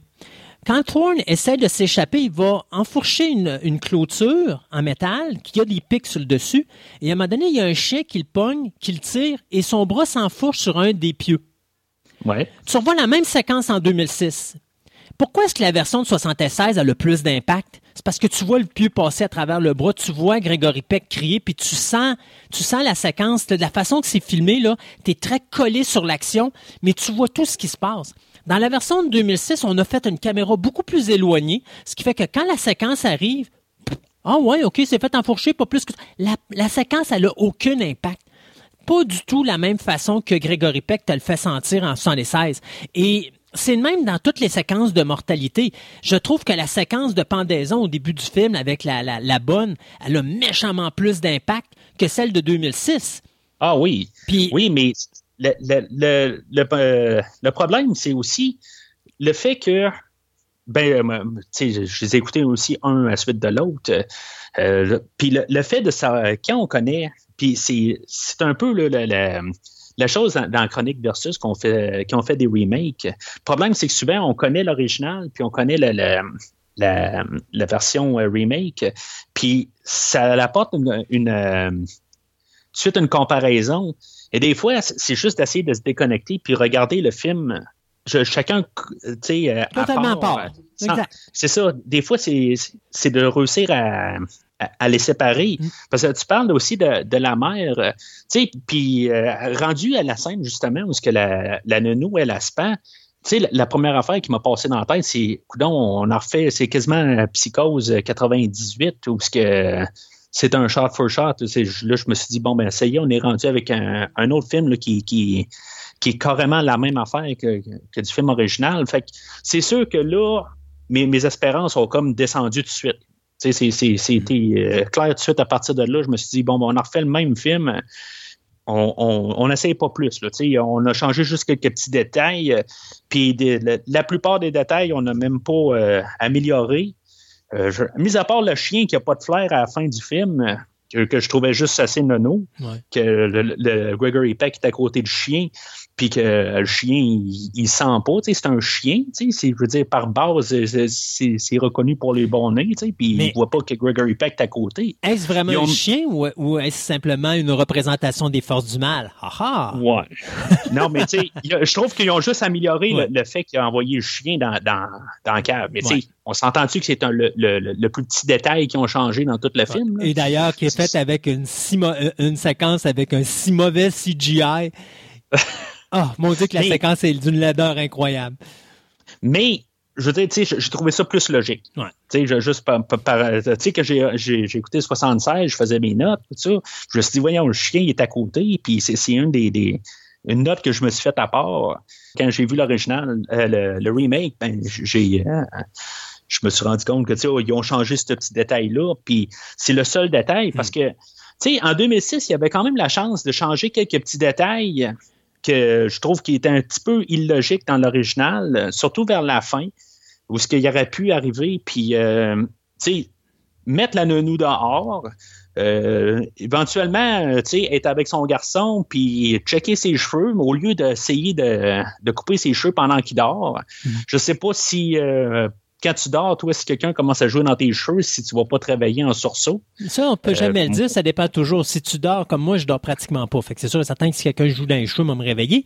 Mais tu sais, t'as des, t'as des enfants ou t'as des adultes qui vont dormir dur, là. Tu peux dire, moi, de ma blonde, à un moment donné, je me rappelle, t'as donné un exemple, puis ça va faire rire tout le monde. Mais ma blonde, à un moment donné, quand on a commencé à sortir ensemble, euh, quand elle dormait, elle faisait sa, elle faisait sa, son épicerie. Puis, euh, à un moment donné, j'ai disais toujours comme ça, tu dors, pendant que tu dors, tu fais ton épicerie, tu parles en dormant. Puis ma blonde, elle disait, Ah non, je parle pas en dormant. Puis, à un moment donné, je me faisais un plaisir, pendant qu'elle, elle faisait son épicerie durant la nuit, de faire mon épicerie avec elle. Euh, jusqu'à ce qu'un jour, elle se réveille. Mais tu sais, j'ai eu le temps de le faire une coupelle de fois avant qu'elle prenne conscience que, euh, je- tu sais, je faisais mon épicerie avec elle pendant qu'elle faisait, elle faisait ses, ses rêves, là. Je l'accompagnais. Mais tu sais, écoute, je je suis un chum de même. Moi, je je suis toujours aux côtés de ma blonde. Ouais, ben, j'ai déjà vu ça. Ma, ma blonde elle, était caissière euh, dans un autre job avant, puis justement, elle répondait à des clients, là, puis Hum. moi, j'y répondais aussi. Dans, c'est quelque chose qui est bien drôle, mais, Mais, mais tu vois, tu t'as des gens, des fois, ils vont dormir très, très profondément. Ça fait que oui, ça veut pas dire nécessairement qu'ils vont se réveiller. Alors, oui, il va, il peut tranquillement jouer dans ses cheveux puis couper ses cheveux puis le petit kid va jamais s'en rendre compte. Surtout qu'il est pas, c'est pas comme s'il tirait les cheveux puis il faisait ça. Tu sais, il va délicatement Non. et tout ça. Donc, moi, je pense qu'il peut y avoir une certaine. Mais de toute façon, c'est un film. Rendu là, il n'y a pas le choix parce que Robert Thorne, il veut pas le tuer, Damien. Tant il n'y a pas de la- nécessité de rendre, tu sais, comme genre tout de suite maintenant. Là. Cette nuit, là, il faut que ça se règle là. Euh, Je sais euh, pas. Moi, dans- dans- avec tout ce qui vient de vivre, je pense que oui. Là, c'est comme il faut que je règle ça au plus sacré parce que là, Ouais, je viens d'apprendre que mon fils est vraiment dans tes 12 heures? Tu sais, au pire, arriver à la maison 12, 12 heures plus tard. Ouais, mais rappelle-toi-. Euh, Rappelle-toi que Da- Damien est responsable de la mort de sa femme. Damien est responsable de la mort du Oui. photographe avec qui il était. Euh, Il y, a, il y a plein d'événements qui se passent autour de lui, puis là, il se Oui. rend compte que Damien le contrôle, puis il risque d'être le, prochain sa liste. Donc, d'un côté, lui, c'est comme, là, je veux régler ça là, là. Oui, ouais, là, ouais, je, je le comprends, mais ça aurait été le fun qui nous, qui nous montre un- une manière que ça presse là. Parce Ben, qu'il y a des choses qui auraient pu, euh, tu sais, après ça, il part en enragé. C'est sûr qu'il il vient de tuer la nounou, fait que, tu sais, il peut pas comme rester sur place puis, euh, puis attendre que la police arrive. Mhm. euh, tu sais, il, il peut pas. Mais si, mettons, il s'aurait pris juste autrement, il aurait pu comme avoir pas mal le plus le champ libre, puis il aurait pu même tuer son, son, garçon Mais c'est un sans film. voir la police qui court après. Oui, Mais je sais, c'est un film. Mathieu. Mais dans 2006, il aurait pu arranger ça. Ah. Tu sais, c'est- c'est- C'est toutes des affaires Ouais. qu'il aurait pu un peu modifier puis Oui. donner une raison pourquoi que ces choses-là arrivent. Puis Mais- ils ont carrément passé à côté parce Oui. qu'ils ont. il y a- il le film original faisait ça. Fait qu'il- je, je trouve que c'est. Il y a des opportunités manquées Mm. pour juste faire des petites modifications. Il aurait pu arriver à la même affaire. Mais de trouver des- d'autres raisons plus plausibles que ces choses-là arrivent que de recopier exactement ce que le film de 76 a fait. Moi, il y a des films que je considère comme j'appelle les films magiques. Omen, Omen en est un. Terminator en est un autre. Euh, tu sais, des films qui sont, pour moi, quand tu les écoutes, puis que tu as fini le film, ils sont pas nécessairement parfaits, mais je les considère parfaits pour ce qu'ils sont. Et c'est la raison pour laquelle ils deviennent des films, des films cultes. The Omen, tu touches pas à ça. Euh, c'est au même titre que je dirais, si un jour quelqu'un décide de faire un remake du film de Changeling de Peter Medak avec George C. Scott en 1980, je sais que Guillermo del Toro est là-dessus, touchez-y pas. Vous serez jamais capable d'améliorer le produit. Le produit, il est parfait comme il est. Euh, Exorcist, essayez pas, ça sert à rien. Vous serez jamais capable de faire un film euh, mieux que ça. C'est un film qui est parfait. Je dis pas qu'il est parfait. que surpris, je suis surpris que dans toute les, la gang de remakes qu'il y, y a eu au courant des 15-20 dernières années, on n'a jamais touché à ce classique-là. Je, suis comme surpris. Euh, je pense qu'il y a une, ben, y a une télé- série télé, je pense. Ben, il y a la série télé et il faut pas que tu oublies que The Conjuring, même si c'est pas un remake officiel Ouais, de The officiel. Exorcist, mais c'est ils ont pris beaucoup le. le, le, le- Puis Oui, d'ailleurs, c'est une des raisons mieux pourquoi. C'est la que- meilleure manière, je pense, de faire ça. Mais parce tu peux pas liberté. exorciste. Tu peux pas refaire exorciste. Tu n'es pas dans la même période. Dans les années 70, tout le monde était hyper religieux. Ça a eu un impact. Aujourd'hui, tu fais un film Oui, puis on comme le voit même dans Exorcist. Omen 76. Exact. On- C'est, tu te bases là-dessus. Puis C'est la raison pourquoi ces films-là cliquent. Parce qu'ils sont faits dans la bonne période. Tu fais ces films-là aujourd'hui, ça marche plus. Les gens sont plus croyants. Donc, Omen, en 2006, même la série télé qui a, fait- qui a été faite il y a pas longtemps, Damien, là, que je te parlais avant d'entrer en ondes, ça tombe à plat. Pourquoi? C'est plus crédible. On n'y croit peu à ça. On n'est plus religieux comme ça. Alors, ça n'a plus de crédibilité. Fait que, arrêtez d'essayer de nous ramener ces sujets-là que vous savez que ça marcherait pas. Ou si vous le faites, Ramenez-le d'une manière beaucoup plus originale et beaucoup plus au goût du jour. Et s'il vous plaît, changez-nous le storyline. Faites de quoi qui est meilleur que de, nous pitcher continuellement le même scénario, de dire aux acteurs, savez-vous quoi? Voilà la cassette ou voilà le DVD du film de 76. Ah, Regardez-le, on va faire exactement la même affaire, puis faites juste reproduire la même chose. Puis tu sais, comme je disais tantôt, à part l'acteur euh, David Tulis qui fait euh, Keith Jennings, qui est pour moi la merveille dans ce film-là et le point vert, le seul point vert tant qu'à moi dans, ce remake-là de 2006, le reste, le 1976, il ferait encore la job s'il sortait au cinéma aujourd'hui parce que la mise en scène de Donner, c'est moins, je vous en donne plus. Et quand il y en a, ben, je vais vous le montrer de façon à ce que vous soyez impressionnés.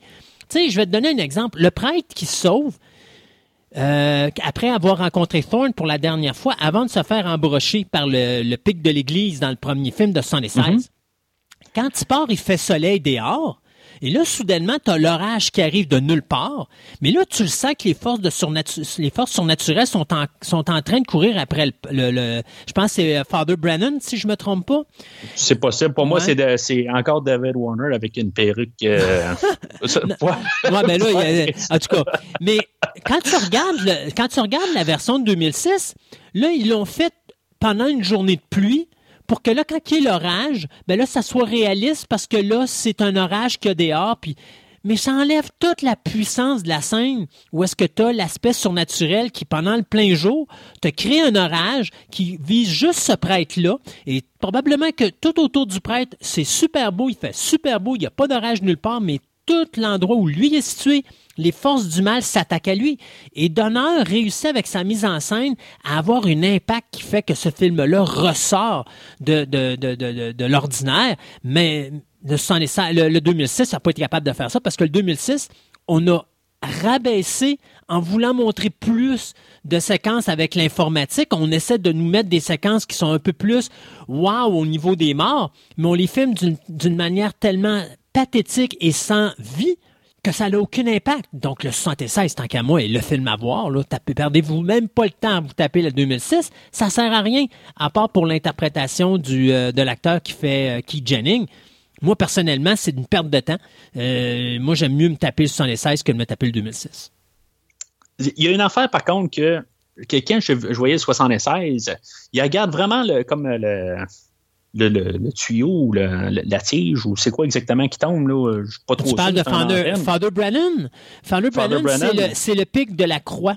C'est le pic de la croix. C'est bon. le pic, de, le pic en haut de la croix qui tombe dessus. Ce que la, ce que la, la version 2006, ce que je peux quand même y donner, même si je comprends pas pourquoi que la vitraille est là, c'est ça, je la comprends pas, Mhm. mais le, c'est comme il voit le, le- la tige tomber, puis il a comme vraiment le temps de se tasser de là. Je, je veux dire, j'ai, regardé le film, je me dis, mais tasse-toi, fais juste te tasser d'un pied, puis ça ne tombera pas sur la tête. Mhm. La, la version 2006, le fait qu'il y a le- le- toute la, la vitre qui tombe dessus, ben ça l'empêche que même s'il se tasse, ben, c'est fini là. C'est l'explication que je peux te donner pour donner, pour justifier qu'on peut rajouter la vitre alentour. Ben, écoute, la version Tu sais, c'est- non, mais 76, c'est juste pour au moins en rajouter. on va Mais pour la que- version, On va s'entendre que la Oui. version 76, là, quand le pic tombe sur toi, là, t'as beau dire, Ah, j'ai le temps de me tasser, c'est pas comme ça que ça marche. D'abord, la, ben, la façon que c'est on a tout un réflexe. Tu sais, euh, tu vois une balle qui arrive à quelque part, puis t'arrives pour l'avoir la face. Tu vas avoir un réflexe de te tasser. t'as deux réflexes. Tu figes ou tu figes pas. Dans le cas de Father Brennan, il a figé. Euh, Puis, Ouais. tu sais, dis-toi que la façon que Donner a filmé sa séquence, t'as l'impression qu'il a le temps de se tasser, mais, tu sais, ça a peut-être été, tu ça a peut-être duré une seconde, une seconde et demie. Fait que t'as pas vraiment le temps de Mais comme je te dis, c'est pour donner un peu une excuse à Mm. pourquoi qu'on peut rajouter la vitre. C'est- ce que je, mais qui est du, ou ce que je sur- m'en tiens à ça. qui est du superflu. Tu comprends? Oui, oui, oui, oui, c'est ça. Mais J'ai peut-être trop pensé aussi à, à- à ça aussi. tu. Peut-être que je me suis assis trop puis pensé euh, à, à cette séquence-là euh, en particulier. là. Pour euh, la, la- la générale, il va toujours avoir quand même les gens qui sont pas capables de voir les vieilles images. Tu sais, ça, ça, ça va rester tout le temps de même. C'est un film qui est trop vieux, 76, c'est des images qui sont pas capables de, de tolérer. Et pourtant, le, le vieux est toujours tellement meilleur que le récent. Ouais, mais tu sais, veut, veut pas, ça va rester ça quand même. C'est pour ça qu'on a besoin de- d'avoir des remakes des fois pour redire ces histoires-là. Mhm. Tu sais, ce que Omen 2006, c'est ce qu'il fait, c'est qu'il fait exactement la même histoire. Comme que Psychose, euh, en tout cas, pour le bien et le mal, euh, Ouais. a essayé de faire euh, quelques années avant. Euh, ce que, tu sais, tous les remakes qu'on parle là, dans, dans, dans la chronique qu'on a, il y a, y a des films qu'il il essaie de redire l'histoire, est-ce qu'elle marche ou est-ce qu'elle marche pas dans, dans le, le- le contexte aujourd'hui? Souvent, ça revient à ce que tu dis aussi. En 76, euh, le- où ce que l'aspect religieux était plus dominant qu'aujourd'hui, ça n'a pas rapport du tout. Mais le- même le personnage de Liv Schreiber, euh, sur le point de vue religieux, là, ça ne le touche pas du tout. Mhm. Euh, on le voit, le, le- le contraste là-dessus. Sauf que pour euh, le- le- une mise à jour, tu sais, c'est c'est de Don't fix it if it ain't broke. là. C'est- C'est pas mal ça. hein. Euh, Dans le fond, le, le- le 2006, on lui a donné une nouvelle couche de peinture. Puis, ouais, ben, ben, moi, je vais tenir euh, mon bout à ce que le- les acteurs sont du même calibre. euh, sinon, des fois, en quelques cas, sont un petit peu mieux. Mais c'est sûr que les visuels sont mieux dans le, le 2006, dans la mise en scène, comme tu dis. Mais on a mis le film euh, 2006 juste à jour. Tu veux Moi, dire je dans la version- que Tu veux dire la mise en scène dans, dans la version 76, pas dans la version 2006? la, la, la 2006, on l'a juste comme. Ouais, ben, on a comme mis euh, le, le, le chose, euh, le, le film à jour Mhm. pour une nouvelle génération. Mais le, film de 76, il reste supérieur euh, Ah ouais. au, au fin fini. Là. Mais je trouve que le 2006 ne fait pas de mal, fait pas de bien. euh, c'est sûr que les. Non, il, il est inutile. Il est carrément inutile. Ouais. Ça, ça, ça, je- ça, je te le donne. Mais, tu sais, pour ceux-là qui n'ont pas vu le film de 76 et qui sont pas capables d'écouter des, vieilles- des vieux films, ben, sont quand même capables d'au moins de, de, de voir une nouvelle version que- qui peut être plus accessible euh, pour une génération d'aujourd'hui. Euh, mais je vais rester quand même aussi sur, sur le fait que le- le- les parents, euh, Gregory Peck à 60 ans, euh, puis Lee Remick à 40 ans, puis euh, Liev Schreiber qui il avait sensiblement le 39 ans, puis euh, Julia Stiles à 25 ans, je trouve qu'ils sont plus accessibles pour aujourd'hui que Gregory Peck euh, dans respectifs là, de, de ce temps-là, qui fait un, gros clash de génération. Puis euh, pour ça, euh, en bout de ligne, c'est pas. Si, mettons, on doit arriver et puis euh, quel écouter, je vais dire le 76 parce qu'il est arrivé avec ses idées au, au départ, puis euh, la, la mise en scène est meilleure. Mais le, le 2006, euh, je dis pas que je vais la revisiter nécessairement, mais il fait pas de mal euh, au final. Mais tu revisiterais celui-là de 76. Oui, oui, oui, oui, oui, éventuellement, on va la revisiter. C'est c'est mon point. Oui. oui, oui, oui, oui, mais le côté, peut-être que je vais revisiter aussi le 2006, tout dépendant de mon humeur. Bon, ben Je, c'est je- je me garde la porte ouverte.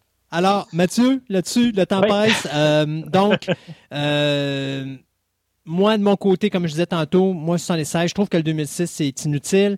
Dans les cotes, mettons, je t'aurais dit, moi, le 2005, le 2006, plutôt, je vais le coter peut-être un 2 sur 5, mais je vais coter un 3, 3.5 sur 5, le, le 76, parce que je trouve que 76, la mise en scène, la musique, hey, la musique, là, on s'entend, là, la musique de, de Omen en 2006, c'est n'importe quoi face à celle de Jerry C'est Goldsmith. l'Oscar, hein? C'est un Jer- Oscar ouais, Jerry Goldsmith, c'est la seule Oscar, le Ave Satani, mais tu sais, il a tellement un impact. Il n'y a rien de ça dans la version de 2006. On le met dans le générique de la fin, puis c'est tout, mais je pense qu'on a manqué le bateau sur toute la ligne. Je pense que c'est- c'est-tu Tyler Bates qui avait fait euh, la, la trame sonore? Euh, non, c'est euh, Marco Beltrami. Marco Beltrami. Puis pourtant, habituellement, c'est- un gars qui fait de la bonne musique, mais là-dessus, je trouve qu'il a manqué Ouais. le bateau de A à Z. Euh, fait que, tu sais, c'est ça. C'est un film, malheureusement, 2006, que je trouve qu'il n'y a pas de vie. Je pense que c'est une, c'est un, remake qu'on a fait pour le plaisir de dire qu'il fallait qu'on fasse un remake parce que ça faisait 30 ans, mais je pense qu'on a manqué. On n'a pas donné au bon réalisateur, ça aurait pris quelqu'un d'autre de mieux pour faire ça. Fait qu'un gros merci, euh, Mathieu. Au plaisir. Et puis, on se dit à la prochaine euh, pour s'accrocher encore sur un versus entre euh, un vieux classique et euh, les nouvelles versions génération.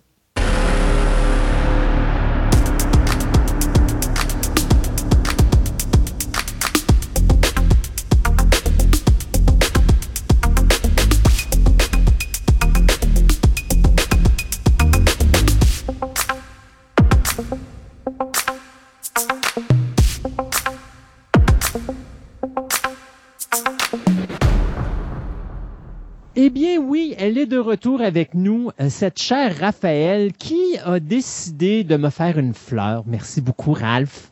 Ben, il n'y a pas de stress. Merci de m'inviter. Alors, Raphaël a une petite chronique avec nous qu'on va pitcher à gauche et à droite une fois de temps en temps, qui va s'appeler le bric-à-brac de Raphaël. Et Raphaël a l'autorisation, et c'est la première chroniqueuse à avoir cette autorisation-là sur mon show, à parler de ce qu'elle veut. There is no holds barred. Tant et aussi longtemps que ça a un rapport avec le monde des passionnés. Ben, Et- le problème avec moi, euh, Christophe, c'est que je, je pitch partout dans mes collections, dans mes passions. Fait que c'est facile d'avoir un bric-à-brac avec moi. Et donc, aujourd'hui, ben, on a décidé qu'on allait parler des vinyles. ben oui. Cette espèce de patente ronde que certaines personnes se rappellent pas, où est-ce que tu mettais ça sur un- un appareil, tu partais ça et puis tu mettais une petite aiguille dessus pour entendre le son sortir de ce micro-sillon incroyable. On avait des 33 tours, des 45 tours, même des 78 tours à l'époque. Et à un moment donné, ça a disparu pour laisser la place au CD. Et là, c'est en train de revenir. Et donc, tu vas nous parler de ça aujourd'hui.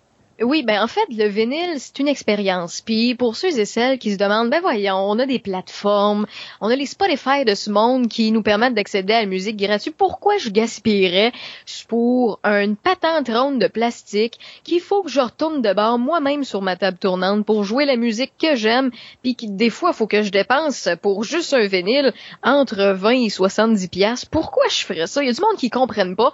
Et honnêtement, si tu veux la vérité, Christophe, je faisais partie de ceux et celles qui ne comprenaient pas. Et ça fait pas si longtemps que ça, parce que j'ai commencé la folie du vinyle en octobre, de, pas, ce- pas cette année, on est en 2020 lorsqu'on fait ce podcast-ci, mais l'autre année d'avant, en 2019, et je suis rendu à plus de 500 vinyles en même pas un an. Wow. Ouais, tu parles, d'un- devient- tu parles d'un gars qui collectionnait le vinyle. Moi, j'étais pire parce que moi, tu sais que je suis un gars de cinéma. Alors Oui, moi, oui. j'achète uniquement des trames sonores de films. Et Oui. euh, la problématique du vinyle à l'époque, surtout dans la période où j'achetais beaucoup de vinyle dans les années 70 et 80, c'est qu'il faut comprendre, surtout dans les années 80, à un moment donné, le, euh, le rock and roll est rentré euh, dans le marché. Et on se co- la façon que les vinyles étaient séparés dans les trames sonores de films, c'est qu'au Canada, tu avais les chansons, puis aux Oui. États-Unis, tu avais la musique instrumentale. Oui. Donc, mettons, tu peux avoir Top Gun. Mais au Canada, nous autres, on avait toutes les chansons dans le film Top Gun. Mais aux États-Unis, il y avait la il y avait les, les musiques instrumentales du film Top Gun. Fait que euh, pour eux autres, d'acheter la musique de film, les chansons, il fallait qu'ils viennent au Canada. Puis pour nous autres, avoir la musique instrumentale, il fallait aller aux États-Unis. Et donc, je peux te dire que ça m'a coûté excessivement cher de faire, de faire venir mes vinyles des States? Mais moi, j'avais une collection d'à peu près 12, euh, 1200, 1300 vinyles. Ah, J'ai vendu mes vinyles. Manque de place. Ah, au moins, t'es as pas jetés, parce qu'il y en a plusieurs dans les années, euh, ben, dans les années 90, là, qui, justement, avec l'apparition du CD, ben, ils ont, ils ont justement fait, euh, ben, voyons, à quoi ça va me servir? Je ferai pas des sous-verts avec ça, c'est bien trop gros, même des, des, des sous-assiettes, c'est c'est laid. Il y a beaucoup de gens qui ont pris la pile de vinyle, qui ont pitché ça aux poubelles et qui ne savaient pas qu'il y avait des petits bijoux là-dedans qui, aujourd'hui, ben, valent une couple de pièces. Mais, tu sais, c'est pas des fortunes, mais, tu sais, quand t'as un vinyle qui vaut, euh, entre euh, 70 dollars ou 300 pièces, c'est quand même 300 pièces, tu sais, on s'entend. Euh, puis il y en a qui le regrettent parce qu'il y en a qui, ben je salue mon ami Sylvain Bureau euh, que que que, que tu as croisé un peu euh, dans les podcasts euh, Sex Games and Rock and Roll. Ben lui justement, il est venu me parler de vinyle à plusieurs reprises. Euh, c'est un passionné, mais lui il a fait cette gaffe là à l'époque de tout jeter ses vinyles et aujourd'hui, ben c'est tu quoi Christophe, il a tout racheté ce qu'il y avait avant. Ouais, c'est ça. C'est ça Parce qui se que La passe. folie est revenue. Mm. Ben c'est ça. Ben, en fait, il faut expliquer aux gens aussi dans la, la folie des vinyles que euh, les presses ont arrêté parce que le vinyle, c'est du plastique fondu où on presse. Euh, donc, les petites lignes que vous voyez dessus qui nous permettent de lire grâce à une aiguille sur notre table tournante la musique. Et les presses ont disparu. Il y a des gens qui avaient racheté des, euh, des endroits où qui faisaient justement des vinyles et il y avait encore des presses fonctionnelles puis ils disaient tant qu'à avoir acheté la place, ben j'ai ça, on va en presser, mais c'est tout. Et c'est dans les alentours de 2015-2016, là j'y vais de mémoire, là, 2015-2016, qu'on a commencé à refabriquer des presses à vinyle parce que la folie de posséder de la musique, quand je dis posséder de la musique, c'est de l'avoir physiquement entre nos mains, est redevenue populaire. Et euh, on le sait dans le domaine de la musique, euh, auparavant, ce qui faisait en sorte qu'un qu'un artiste ou qu'un groupe pouvait bien vivre, c'était la vente de CD. C'était le fait de jouer sur les ondes radio, mais de vendre de- des CD. Et maintenant, aujourd'hui, de nos jours, c'est l'inverse. Euh, bon, c'est un peu triste avec la pandémie, mais ce que je vous explique, c'est que ce qui fait en sorte que euh, un band va bien euh, va bien fonctionner, ben c'est c'est c'est les tournées, euh, c'est oui ça fonctionne bien, mais ils ont tout le monde accès à la musique facilement, donc c'est la marchandise, le fait qu'ils ont euh, qu'ils ont de la marchandise en plus et qui peuvent ajouter un, surplus à leur budget de de de, tournée, euh, ce qui fait en sorte que c'est encore plus payant. Puis bon, le, le- pour venir sur le point de pourquoi je m'achèterais des vinyles et tout ça, je reviens sur le terme expérience. D'avoir la musique entre vos mains, prendre le temps de le choisir, d'aller le chercher avant, de choisir la musique que tu veux chez toi, d'aller le chercher dans un magasin ou de te le commander en ligne, de le recevoir, de le déballer comme un cadeau à Noël, euh, de, de regarder parce qu'il y a plusieurs vinyles colorés et je, je, vais, en, je vais en parler avec toi, euh, de le regarder, de l'écouter, de le placer, de t'asseoir, prendre le temps. Puis par la suite, justement, ben euh, le vinyle, faut que tu le changes de côté. Puis des fois, ben dans une pochette euh, de vinyle, dans un album, ben t'en as deux vinyles recto verso, donc tu dois prendre le temps de le changer, de le tourner lorsque ton aiguille se relève automatiquement, il se redépose mécaniquement. Donc c'est vraiment de prendre le temps d'écouter un album complet. Et il y a aussi l'aspect encourager nos artistes. On a encore plus l'impression, nous les fans, là, il y, y en a que pour eux, euh, écouter sur Spotify, ils ont l'impression de les encourager parce qu'ils aiment d'amour comme ça, puis c'est bien correct, juge pas du tout. Mais le fait que tu prends le temps de payer une, avec ton argent de poche, là, un, un vinyle, ben, t'as l'impression d'être plus près de l'artiste parce que tu l'as dans tes mains. Euh, Il y a même des artistes qui sont moins connus, moins populaires, qui font les presses euh, de, de vinyle en moins grande quantité et qui prennent la peine de t'écrire personnellement avec ton nom pour te remercier. Et c'est des messages personnalisés. Là je parle de plus petits groupes. Vous comprendrez qu'on parle si on parle de Rammstein c'est une autre histoire c'est automatique. Puis ils en ont tellement que c'est pas la même game. Mais s'ils font mettons euh, si un Rammstein font des milliers de copies en vinyle et que mettons il y a un band ontarien qui vont faire peut-être un 500 ou un 1000 copies ils prennent la peine parce qu'ils ont pris le temps d'investir et de prendre un guess sur le fait qu'ils allaient toutes vendre leurs copies. Et des fois là-dedans il y a l'aspect collectionneur aussi qui prend le dessus parce que euh, t'as T'as des gens qui vont trouver une certaine rareté là-dedans parce qu'il n'a pas été fait en quantité industrielle. Euh, Il y a le fait que aussi tu peux l'admirer parce qu'il y a des vinyles qui, oui, mesdames et messieurs, il y a des vinyles qui sont colorés, euh, qui, qui, qui, ont des espèces, des fois sont juste, mettons, rouge, bleu, orange, ou peu importe la couleur. Il y en a qui ont des espèces de vagues dans le plastique euh, colorées. Euh, il y en a que c'est des picture discs. Des picture discs, ça, c'est vous avez l'image, mettons, de l'album ou du chanteur ou peu importe l'image qu'ils ont décidé de mettre dessus. Euh, dessus, il y a des laser picture discs maintenant aussi. Donc euh, ça, ça c'est une petite variante entre le picture disc puis le laser picture disc, c'est que le son est meilleur sur les laser picture disc parce que ce n'est pas une membrane de, plan- de plastique qu'on rajoute sur le vinyle. Donc il y a plein d'aspects collectionneurs aussi euh, qui vont là-dedans, Christophe. Mais d'ailleurs, si les gens veulent avoir un exemple de ça, moi, des fois, ça m'arrive au travail, tu sais comme, comment je suis. Euh, mettons, les samedis soirs, on ferme habituellement à 5 heures, mais moi, je travaille jusqu'à genre 8 heures le soir parce que j'en profite de faire mes commandes. Et je m'en vais sur YouTube et je me mets des trames sonores de films, des fois. Et tu vois vraiment que ce sont des gens qui ont des vinyles, qui mettent sur une table tournante, puis ils mettent l'aiguille, puis ils font tout simplement euh, filmer la table tournante qui tourne avec euh, le, le, le, le vinyle qui est en train de jouer. Et tu peux voir les différents vinyles qui sont construits au niveau de la collection, surtout pour les trames sonores de films, c'est débile, là. Euh, ils, ils ont des affaires. Moi, je me rappelle, écoute, Superman 2 en 1980. J'ai acheté la trame sonore du film, de la musique qui était faite par Ken Thorne à ce moment-là. Et le vinyle dessus, tu as le logo de Superman. Je pense qu'il y a quatre ou cinq logos de Superman sur tout Oui. le tour des disques. Donc, quand tu joues, il est comme en relief euh, colorés. Euh, donc, quand tu joues, tu vois, tu vois apparaître, si mettons le soleil plombe dessus, là, tu vois apparaître sur ton mur la réflexion du logo de Superman qui passe. C'est, tu sais, c'était mon premier disque où j'avais vraiment quelque chose de spécial dessus. Mais aujourd'hui, pratiquement tous les vinyles sont comme ça. Ils ont quasiment quelque chose de même dans le spécial. temps, même dans le temps, écoute, tu connais très bien Ghostbusters, j'imagine. Ben, il avait fait un petit 7 pouces avec le logo de Ghostbusters, donc il était pas rond parfait, mais il y avait le, le- le fantôme puis l'espèce de rond interdit rouge dessus. Oui. C'est magnifique. Il y en a des vinyles en forme de. Ça existe. Euh, et puis, écoute, tu parles de trame sonore. La trame sonore d'Alien a été fait en vinyle transparent avec du liquide vert à l'intérieur. Donc, quand il tourne, tu vois du liquide d'Alien qui tourne euh, dedans. C'est vraiment magnifique. Il y en a aussi des trames sonores de films d'horreur qui ont mis le liquide rouge à l'intérieur pour faire comme une espèce de splash de sang. Euh, il y en a qui mettent euh, qui, qui, qui a des vinyles qui à l'intérieur ils ont du sable, donc on- ça fait des motifs quand ça tourne.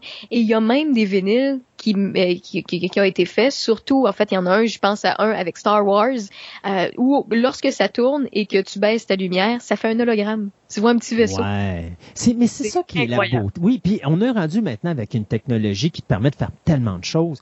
Ben oui. Ça amène un intérêt encore beaucoup plus intéressant aujourd'hui que ce que c'était à l'époque.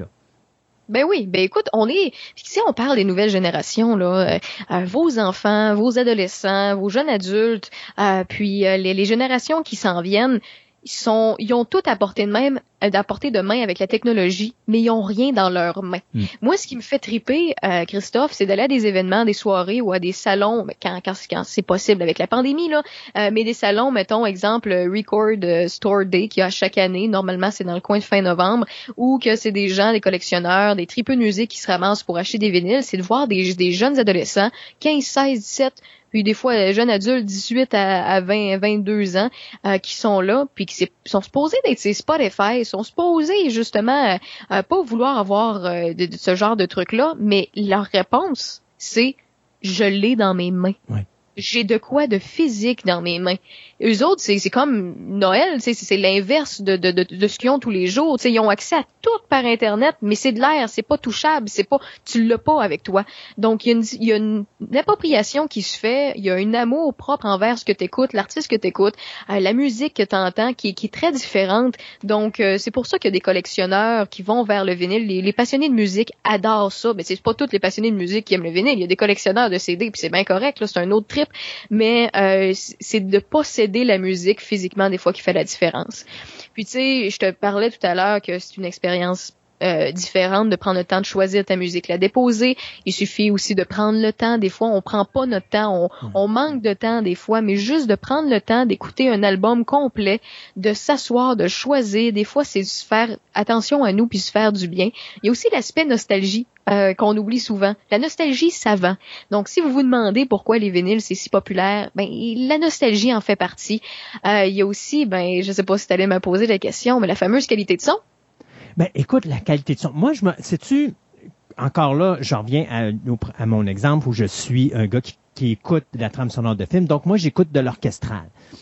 Quand tu écoutes, euh, t'écoutais du vinyle, avec le temps, je suis capable de m'asseoir, mettons, avec un, mettons, mes- mon casque d'écoute, puis je vais écouter mon vinyle euh, avec mon, mon- mes écouteurs. Je vais être capable de dire où sont les instruments dans, dans, dans l'espace. Parce que la profondeur de son du vinyle te permet ça. Quand on arrive avec le CD, surtout au début, on a compressé le son et, et Oui. ça donne l'impression que tout le monde est à la même place. Oui. T'as plus cette profondeur-là. Et le vinyle, ça a toujours été ce que j'ai. Ce qui, ça a pris du temps avant que je tombe dans le CD, euh, mais ça a toujours été ma, ma, ma déception du CD, c'est de pas être capable de reproduire l'espèce de profondeur de son que le vinyle te donne. Effectivement, encore aujourd'hui, je, je pense que le CD est pas capable d'accoter ce que le vinyle peut aller te chercher au niveau de profondeur de son. Là. Ben écoute, je vais répondre aux questions de tout le monde, euh, puis euh, également euh, faire un peu de pause sur ce que tu dis.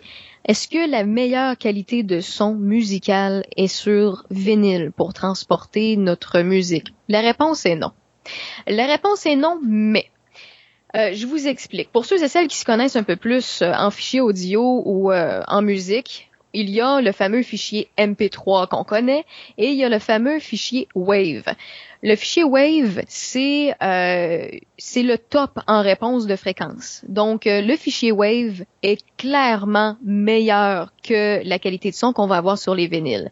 Euh, c'est prouvé. Euh, demandez à des, des techniciens en musique, euh, le son est, est là, est plus est, est plus performant qu'un vinyle. Par contre, comme tu l'as mentionné, sur un CD, c'est compressé, c'est MP3. Euh, ce que vous pouvez entendre sur les Spotify de ce monde, sur toutes les plateformes euh, de streaming musical, ben c'est le même principe. C'est c'est compressé, donc c'est pour ça qu'on manque de profondeur. On n'est pas capable de situer les instruments sont où, comme tu dis. Et ce qu'on perd dans ce temps-là, ben on, on perd des hautes, on perd des basses, on perd de profondeur, de richesse dans le son.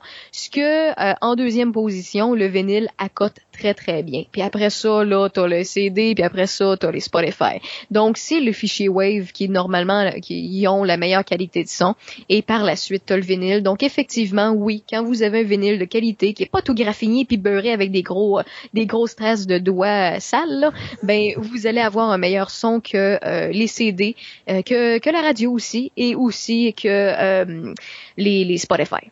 Ça, c'est quelque chose, tu vois, tu parles de ça, des doigts sales sur les vinyles et tout ça. Ouais. Moi, j'ai travaillé dans les clubs vidéo dans le début des années 90. Et c'était, à un moment donné, on a eu l'avènement du CD qui était, ben pas du CD, mais du DVD qui est arrivé là-dedans. Et la problématique, c'était ça, c'est que euh, c'est une éducation.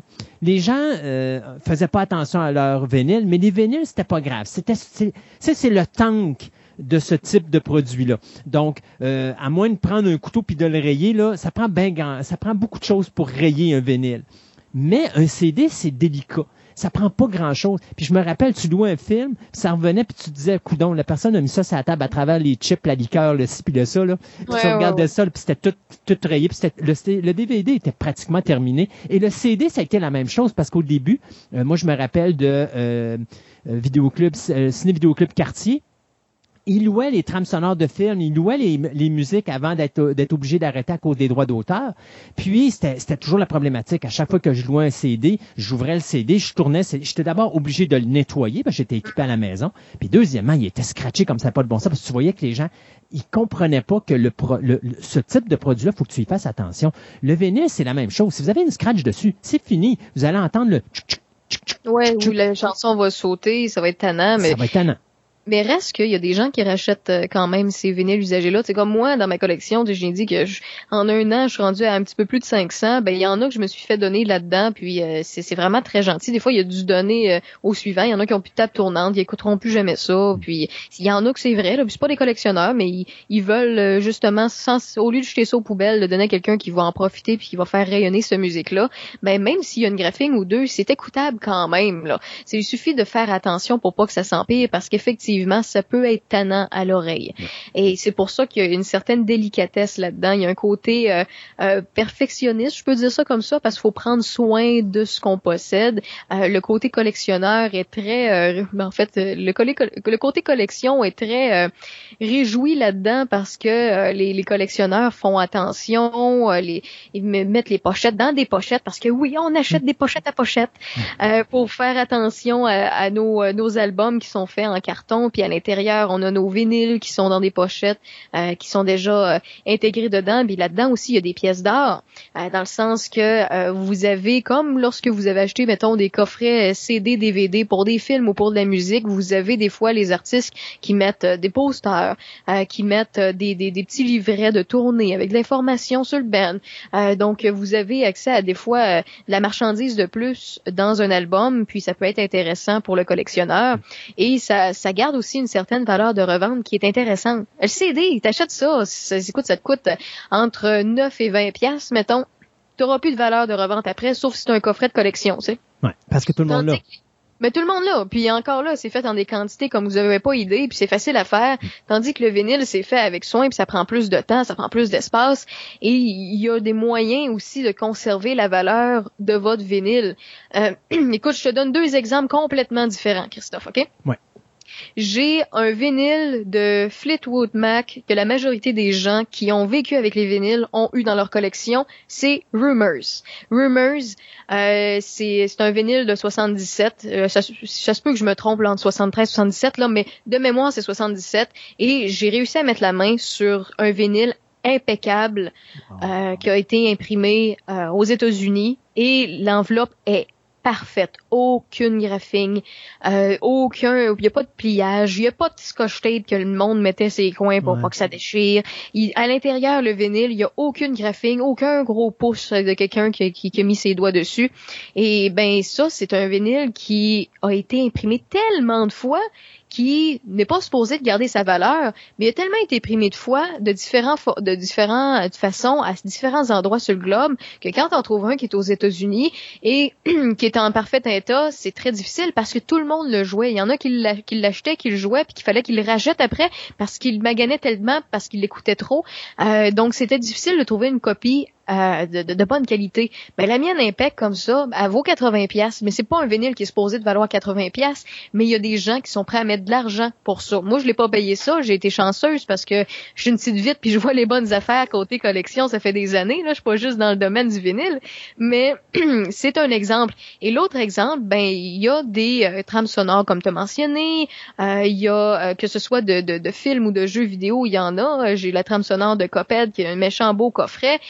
Puis j'en j'en ai j'en ai une couple d'autres. Puis au niveau valeur collection, ça, ça en est un avec du vintage, mais avec du récent aussi. Comme je vous ai parlé tout à l'heure, il y a des picture discs, des disques avec des images dessus imprimées et des fois Effectivement, je vais faire une petite aparté. Là, on parlait de son tantôt. Les picture discs sonnent un petit peu moins bien que les vinyles ou que c'est juste un vinyle de couleur ou complètement noir parce que c'est une pellicule de plastique qu'on ajoute par-dessus. Donc, on perd un peu de profondeur. Mais il y a des laser picture discs ou que c'est complètement fait par du laser, donc on perd, il n'y a pas de pellicule de plus, on perd pas de son. Mais ces, ces, ces vinyles-là, tout colorés, j'en ai de, je, vous- je, prends- je te donne un exemple, j'ai Number of the Beast d'Iron Maiden, qui est picture disc, et tu vois le fameux euh, Eddie avec son petit diable à côté, c'est magnifique, les deux côtés, le vinyle est pas noir, mais c'est une pièce d'art. Il y a des gens qui l'achètent juste pour l'afficher, tu comprends? Ouais. Euh, donc ça, ça a une certaine valeur parce que ça a été fait en certaines quantités. Euh, des fois, il y a des groupes qui sortent euh, des, euh, des concerts live ou euh, unplug euh, qui font presser certains vinyles de ça, mais qui font du 500, du 1000, du 2000 copies worldwide, donc sur tout le globe. Donc euh, ça, ça a une certaine valeur. J'en ai acheté un l'autre jour à 30 pièces US, ok, et euh, je l'avais même pas encore reçu qui valait 200 pièces. Donc euh, des fois, ça arrive parce qu'il faut être un peu à l'affût. Il y a une certaine collection là-dedans, une espèce de valeur que vous gardez auprès de votre musique. Donc, si un jour vous vous en débarrassez, moi, en fait, je vais mourir avec, si vous voulez, la, la, la vérité, là, moi, que je passe au feu ou que j'ai un dégât d'eau. Euh, mais euh, tout ça pour dire que euh, y a un aspect collection achat-revente qui est intéressante comparativement à l'argent que vous mettez dans le beurre dans les plateformes de streaming qui oui facilement accessible puis je comprends qu'il y en a qui n'ont pas besoin de plus. Et bon j'ai longtemps été cette personne là et euh, le côté CD CD c'est facile à graphiner on fait pas attention. Puis plus souvent qu'autrement même la pochette à se graphine on garoche ça partout en arrière du char quand on l'écoute en, en faisant de la route. Donc euh, Ou quand t'es écœuré, quand t'es écœuré, tu joues au frisbee avec le chien du voisin. c'est en plein ça. Voilà. C'est en plein ça. Tandis que si tu y pitches un 33 tours, ça se peut qu'il fasse un saut. Mais euh, c'est ça. Donc l'aspect valeur aussi autour du vinyle est très, dif- est très différent. Euh, moi, écoute, euh, tu sais que je suis pro euh, produit pour garder dans les mains. Je suis un gars qui va encore dans les clubs vidéo. Je suis un gars qui promouvoit l'achat des DVD, des Blu-ray discs parce que je constate que oui, c'est beau d'avoir des Netflix, des ci, des ça, mais une fois qu'on n'aura plus de solide, euh, les compagnies vont contrôler ce qu'on va écouter parce qu'on n'aura plus si maintenant vous voulez écouter un film, puis mettons, je sais pas moi, mettons Ghostbusters, on parlait de Ghostbusters tantôt, puis qu'il n'existe pas sur les streamings, vous y aurez pas accès, à moins d'y aller illégalement. Alors, c'est le fun de garder le solide et ça me rappelle que le vinyle, à l'époque des années 50, si on se rappelle dans le temps d'Elvis Presley, Jerry Lee Lewis et tout ça, pour eux, faire de l'argent, c'est qu'ils faisaient, ils faisaient leurs 78 tours et il y avait leur musique ou leur chanson qui était hyper populaire qu'on vendait. Et lorsqu'on avait vendu un certain nombre de 78 tours, on pouvait par la suite faire un album complet avec plusieurs 78 tours qu'on avait. Puis tu avais Ouais. une tourne d'un côté puis une tourne de l'autre. Ouais. Ça, c'était ce qui permettait aux artistes de commencer leur carrière et de vivre. Des encouragés. Oui, Totalement. exact, exact. Et de voir aujourd'hui que le vinyle devient une pièce maintenant de collection, je, je trouve ça vraiment le fun de voir comment qu'on a recyclé le produit pour empêcher sa disparition et permettre aux gens que, écoutez, savez-vous quoi? Si vous voulez écouter Number of the Beast, ben, à un moment donné, vous l'avez à la maison, puis ça veut pas dire que si vous voulez essayer de l'avoir sur Internet ou en streaming, que vous allez être capable de le trouver, mais vous avez le goût de l'écouter, il est dans votre bibliothèque, et c'est pour ça qu'on a du, du solide euh, dans nos vies, c'est pour garder cette possibilité d'accessibilité à un produit qu'on adore. Oui, mais c'est surtout, en fait, si on veut la, la- la vérité derrière ça aussi, si tu le dis, tu trouves ça le fun qu'il y ait plusieurs, euh, ben, en fait, qu'on a trouvé le moyen de rendre ça accessible, puis qu'on a fait de, du vinyle un objet de collection, c'est super, mais c'est les plus débiles puis les plus tripés, tripeux des fans qui ont fait en sorte que ça fonctionne. Puis je, quand je dis les plus débiles, là, c'est pas négatif, au contraire, je me considère débile dans mes collections, ok? C'est dans le sens que c'est des gens qui sont tripeux, sont crinqués, c'est des gens qui, qui trouvent un cachet à ça, qui sont prêts, qui ont les yeux brillants, le sourire craqué jusqu'aux lèvres quand ils vous en parlent et qui veulent justement vous convaincre que c'est la meilleure chose du monde. Puis quand ils ont ça dans les mains, c'est à nouveau un- le cœur d'enfant qui parle. Donc ces gens-là, c'est des, des souvent c'est des musiciens, euh, des je, je pense à plusieurs là, mais peut-être que vous connaissez pas là, mais qui, qui des musiciens qui justement chez eux ont tout le temps eu des vinyles. Eux, ben quand ils ont, ça a commencé comme ça leur passion avec la musique parce que leurs parents puis leurs grands-parents en avaient. Euh, donc euh, chez chez eux, ils ont gardé ça, ils ont une table tournante, puis ils se sont obstinés quand eux-mêmes sont devenus musiciens à faire des vinyles, même si tout le monde, c'est pas tout le monde qui comprenait pourquoi, parce que tout le monde allait numérique et tout. Écoute, je pense à un artiste euh, de musique progressive. Steven Wilson vend encore, il presse des vinyles pour ses nouvelles chansons, ses nouvelles tournées, ses anciens bands avec lesquels il a participé, et, euh, il fait même des cassettes 8 tracks. Oui, Fait que, ben, il fait même des cassettes parce qu'il y a des gens qui aiment le fait d'écouter sa musique puis de la mettre en cassette. Donc euh, tout ça est plaisant parce que vous pouvez l'utiliser de la manière que vous voulez, euh, avec l'expérience que vous désirez et vous rappeler d'un souvenir avec de la musique récente en même temps. C'est de la nostalgie qui prend le dessus puis c'est de l'amour de la bonne musique. exact. Et en parlant de cassette 8 tracks, j'en ai encore à la maison. Ben oui, ben c'est ça. J'en ai une couple. J'en ai une couple ici aussi. Hey Raphaël, un gros merci de nous avoir souligné l'importance du vinyle et d'en avoir parlé. Puis tu sais, je vais te dire, face à part comme ça, mais je me rappellerai toujours la première réaction que j'ai eue quand j'ai su que Sunrise rachetait euh, HMV. Ouais. C'est HMV, je pensais qu'ils ont racheté. En plein Et, ça.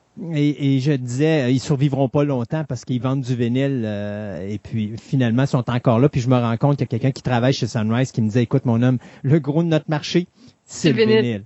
Ah oui, c'est le vinyle. Ben, ils font de l'argent. Puis, et juste pour terminer, euh, avant qu'on se quitte, là, euh, ceux et celles qui sont collectionneurs de vinyle ou qui en ont une couple, puis qui aimeraient ça savoir qu'est-ce que ça vaut, euh, ou vous, voulez, vous voulez la lister euh, de façon numérique, euh, très très simple. Il y a un outil pour ceux et celles qui aiment la musique et qui aiment les vinyles. Puis si c'est une collection de CD ou de cassettes, vous pouvez le faire aussi sur cette application-là ou ce site web-là.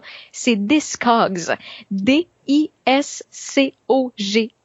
C'est des gens qui font de l'achat et de la, de la- revente, là, un peu comme eBay, mais il y en a qui font juste lister, comme moi, euh, leur collection, puis vous pouvez la partager entre amis, vous pouvez ne pas la partager aussi, puis garder ça pour vous, garder ça privé. Euh, puis vous pouvez également voir les, autres collectionneurs, vous pouvez voir les valeurs, les variantes, savoir si c'est bel et bien le, bel, le bon album de telle année que vous avez. Vous pouvez de répertorier euh, les valeurs dépendamment de l'état de votre produit. Donc pour les collectionneurs ou pour les amateurs, euh, c'est quelque chose qui est intéressant. Discog, D-I-S-C-O-G-S. Merci beaucoup, Raphaël. Euh, toujours un plaisir de faire cette espèce de partenariat ensemble qu'on a. Moi, je suis à Sex Games and Rock and Roll, qui est ton podcast. Toi, tu es à. Fantastica, qui est le mien. Alors, un beau partenariat que j'aime, j'aime beaucoup. Et puis, euh, plein d'autres choses qui s'en viennent dans le bric-à-brac de Raphaël. Yes. Merci. Bye bye. Merci, bye bye.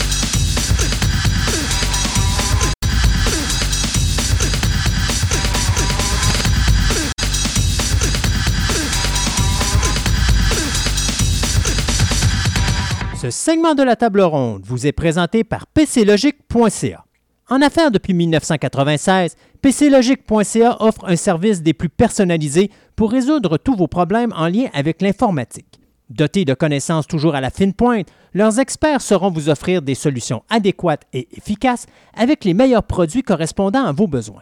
Que ce soit pour la vente, la réparation d'ordinateurs ou l'assemblage d'ordinateurs personnels à la carte, l'équipe de PC Logique vous offre un service de qualité en magasin et même à domicile. Pour en profiter, il vous suffit de vous rendre au 93 80 Henri Bourassa à Québec ou rendez-vous sur leur site web au www.pclogique.ca.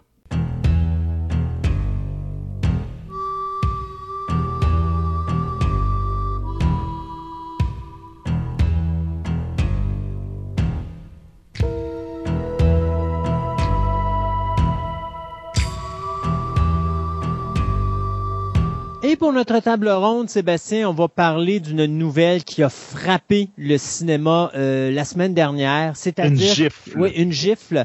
Warner Brothers qui annonce que toute son année 2021, du moins les 17 gros films euh, qui devaient sortir pendant l'année 2021, vont être diffusés comme Wonder Woman, c'est-à-dire en salle, aux endroits où ça va être possible et sur HBO Max en même temps pour une durée d'un mois.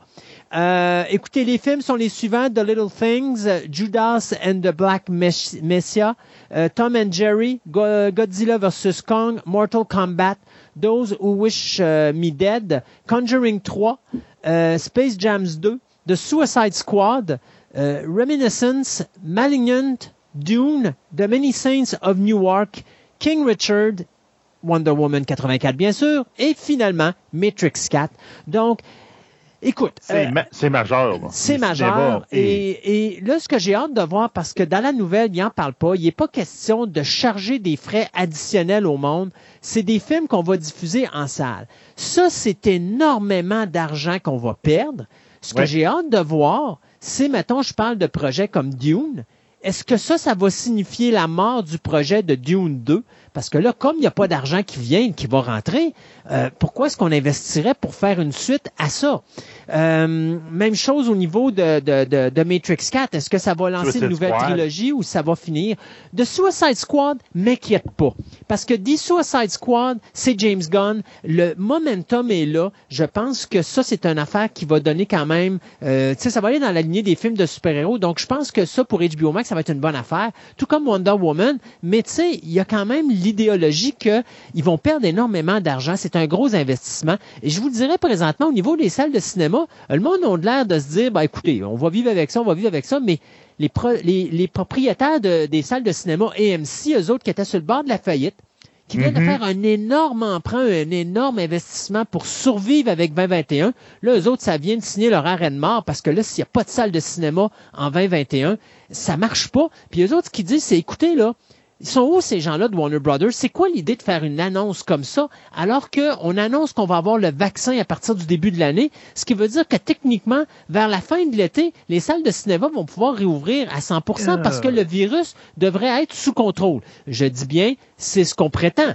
Est-ce que c'est ce qui va se passer? On le sait pas. Mais c'est ce qu'on prétend. On dit, tu sais, ici au Canada, on dit qu'en septembre, on devrait avoir quelque chose comme 70 à 80% de la population qui devrait normalement être vaccinée. Est-ce que c'est ce qui va se passer? On verra. Mais n'empêche qu'il n'y a pas nécessairement tort de dire au lieu de prévoir toute l'année complète 2021 puis de l'envoyer en streaming, on aurait pu dire, ben, les films qui vont sortir dans les six prochains mois, on va les mettre comme ça, puis après ça, on verra en juillet ce qu'on va faire.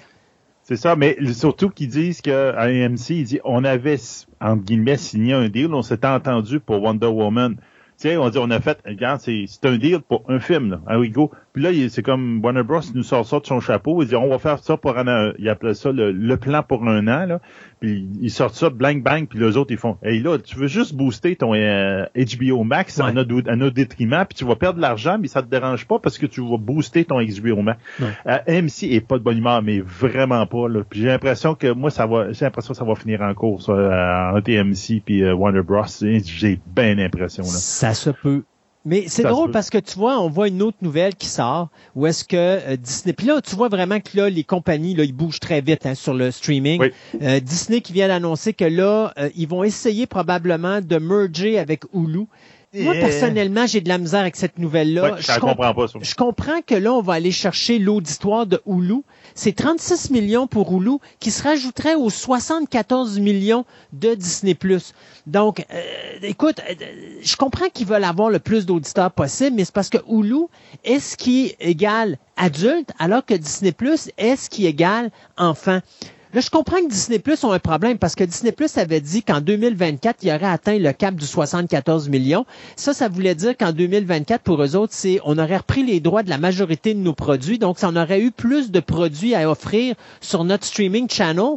Là, ils l'ont pas ça. Et là, ils voient la quantité de monde qu'ils ont sur leur streaming et ils veulent pas perdre ce monde-là, mais ils ont cette crainte-là parce que là, les gens leur disent, il n'y a pas grand-chose sur votre poste. Alors, allez Exactement. chercher Hulu, ça veut dire qu'ils vont chercher toute la banque de données de films de 20th Century Fox et tout le patatlan. Le problème, c'est comment tu fais pour dissocier ce qui est adulte puis ce qui est parent. Et moi, Moi, je je- pense que c'est là qu'est le problème avec Hulu. Moi, ça serait Disney, puis Disney Plus, puis Disney Plus Plus. Pas pour dire, regarde. Disney, euh, c'est quelque chose de même. Change le nom de Hulu pour le mettre sur ta bannière, mais ah non, on joue, merge pas les deux, ça marchera pas là. Ça, ah, ça- non, je pense pas que c'est un bon move pour En tout cas, on voit ici que les compagnies de streaming euh, vont vraiment centraliser sur l'avenir pour eux parce qu'on pense que le cinéma ne le sera pas à long terme. Euh, même à court terme, c'est sûr que ça ne l'est pas, mais à long terme, je pense que, tu sais, je regardais, là, on a fait, euh, on a posé des questions aux Américains à savoir, vous sentez-vous en sécurité avec les salles de cinéma aux États-Unis? Et les gens, c'est comme, ça va prendre des années de revenir, un peu comme Les gens qui parlent du tourisme, ça va prendre des années à revenir. On parle aussi également des salles de spectacle, ça va prendre des années à revenir. Donc, je pense que là, à court terme, c'est une solution, mais à long terme, on est en train d'abandonner le cinéma. Ce qui est pas, moi, je pense nécessairement la meilleure des solutions. Je pense Non. qu'on devrait y aller étape par étape, mais on se rend compte que de plus en plus, on va s'en aller vers un milieu qui est le streaming, euh, le streaming. Puis je pense que de plus en plus, les gens vont oublier le grand écran, puis ils vont se concentrer sur leur salle de cinéma maison ou encore sur le, des, télé, des téléviseurs ou des tablettes beaucoup plus grosses pour essayer d'avoir quelque chose sur leur euh, sur leur écran euh, quand ils vont regarder des longs métrages, euh, parce que je pense que c'est vers là qu'on s'en va l'avenir. Ouais, ben regarde, puis, on, on parlait aussi que tu les cinémas, ils prennent ça dur, puis en ce moment, il y a Cinéplex de place euh, la salle à dans le coin de Montréal qui a fermé définitivement ses portes il y a très peu de temps. Là. Il a mis une belle pancarte en avant, ben merci pour vos services, mais on va aller ailleurs. Tu sais. Ben, tu sais, ça me faisait rire, je te disais, ah, euh, place la salle qui ferme ses salles? Wow. C'est ça, c'est carrément, il y a un beau thème, là. il y Ouais. a un concept. Puis, tu sais, dans la même idée, j'avais une autre nouvelle qui ressemblait à ça, c'est Universal. Universal a décidé de faire une entente avec Cineplex. Je trouve ça un petit peu plus intelligent ce que Warner Bros. est en train de faire. Ils ont, ils ont signé euh, une entente avec Cineplex qui va impliquer Universal Picture, Focus Feature et DreamWorks Animation. Ça va faire que les films, une fois sortis en salle, 17 jours après seulement, ils vont commencer en streaming. Donc, ils ont mis un temps. Ouais, mais il aurait dû mettre au moins trois semaines, un mois, parce qu'habituellement, Ben- trois semaines, un mois, c'est ce que ça prend. là. C'est ça. Mais ça, ils disent 17 jours. Sauf si le film génère moins de 50 millions dans sa vente de billets de la premier week-end, à ce moment-là, c'est 31 jours qu'ils vont mettre avant de transférer. Ben, pas de transférer, de mettre en concurrence En le streaming. streaming. Ouais. En ce moment, comme tu dis, c'est 75 à 90 jours avant qu'il soit au moins trois mois minimum avant de faire ça. Mais maintenant, ils ont raccourci le temps puis ils ont signé une entente avec Cineplex qui est, qui est d'accord avec ça. Au moins, ils ont fait ça en Oui, partenaire exact. avec les cinémas Je et respecte non pas ça. comme ce que Warner Bros a fait comme unilatéralement. Ils en parlent pas à personne puis ils disent E.T., oh, E.T., de la chenoute. E.T. n'a aucun respect présentement. Ils sont en train de maganer DC Comics, sont en train de maganer Warner Brothers, sont en train de tout scraper parce que ces gens-là ont acheté Warner Brothers pour une seule raison, c'est HBO Max. Et ces gens-là n'auraient jamais dû avoir le droit de mettre la main sur Warner Brothers. Ils vont détruire ce studio-là Oui, à long terme. Et pourtant, il y avait, il y a plein de bonnes choses, Warner Il y a plein de bonnes choses. chose à faire. Ouais. Ah, c'est, mené comme euh, par un singe, là. Sébastien, c'est déjà tout pour nous? Alors, euh, merci beaucoup encore cette semaine. La semaine pro- ben, dans deux semaines, n'oubliez pas, c'est notre spécial de Noël, Christmas Carol. Donc, on va parler du Christmas Carol. Et merci beaucoup à vous, les auditeurs, pour ce 30 000 downloads atteint. C'est sûr qu'on l'attend avec cette émission-là, si ça n'a pas été fait euh, au moment où l'émission va être diffusée. Mais moi, je pense que ça va se faire avec la diffusion de cette émission-ci. Euh, un gros merci euh, de nous soutenir et d'être présents. Euh, dans les prochaines émissions, en début d'année, je vais vous revenir parce qu'on va avoir besoin de votre aide, surtout au niveau de Facebook, parce que là, Facebook, avec les changements qu'ils ont apportés, ça nous complique la vie au niveau de nos partages d'émissions et de notre visibilité. Alors, on va vous demander votre aide probablement début d'année, mais je vais vous revenir après les fêtes de Noël avec ça. Euh, donc, abandonnez-nous pas, on est là, on, on s'amuse avec vous autres encore et pendant cette période de COVID, eh bien, euh, de confinement, quoi de mieux que d'écouter du bon Fantastica et d'avoir du plaisir avec nous. Alors, on vous dit merci encore une fois et on s'en dit à dans deux semaines pour une prochaine édition de Fantastica.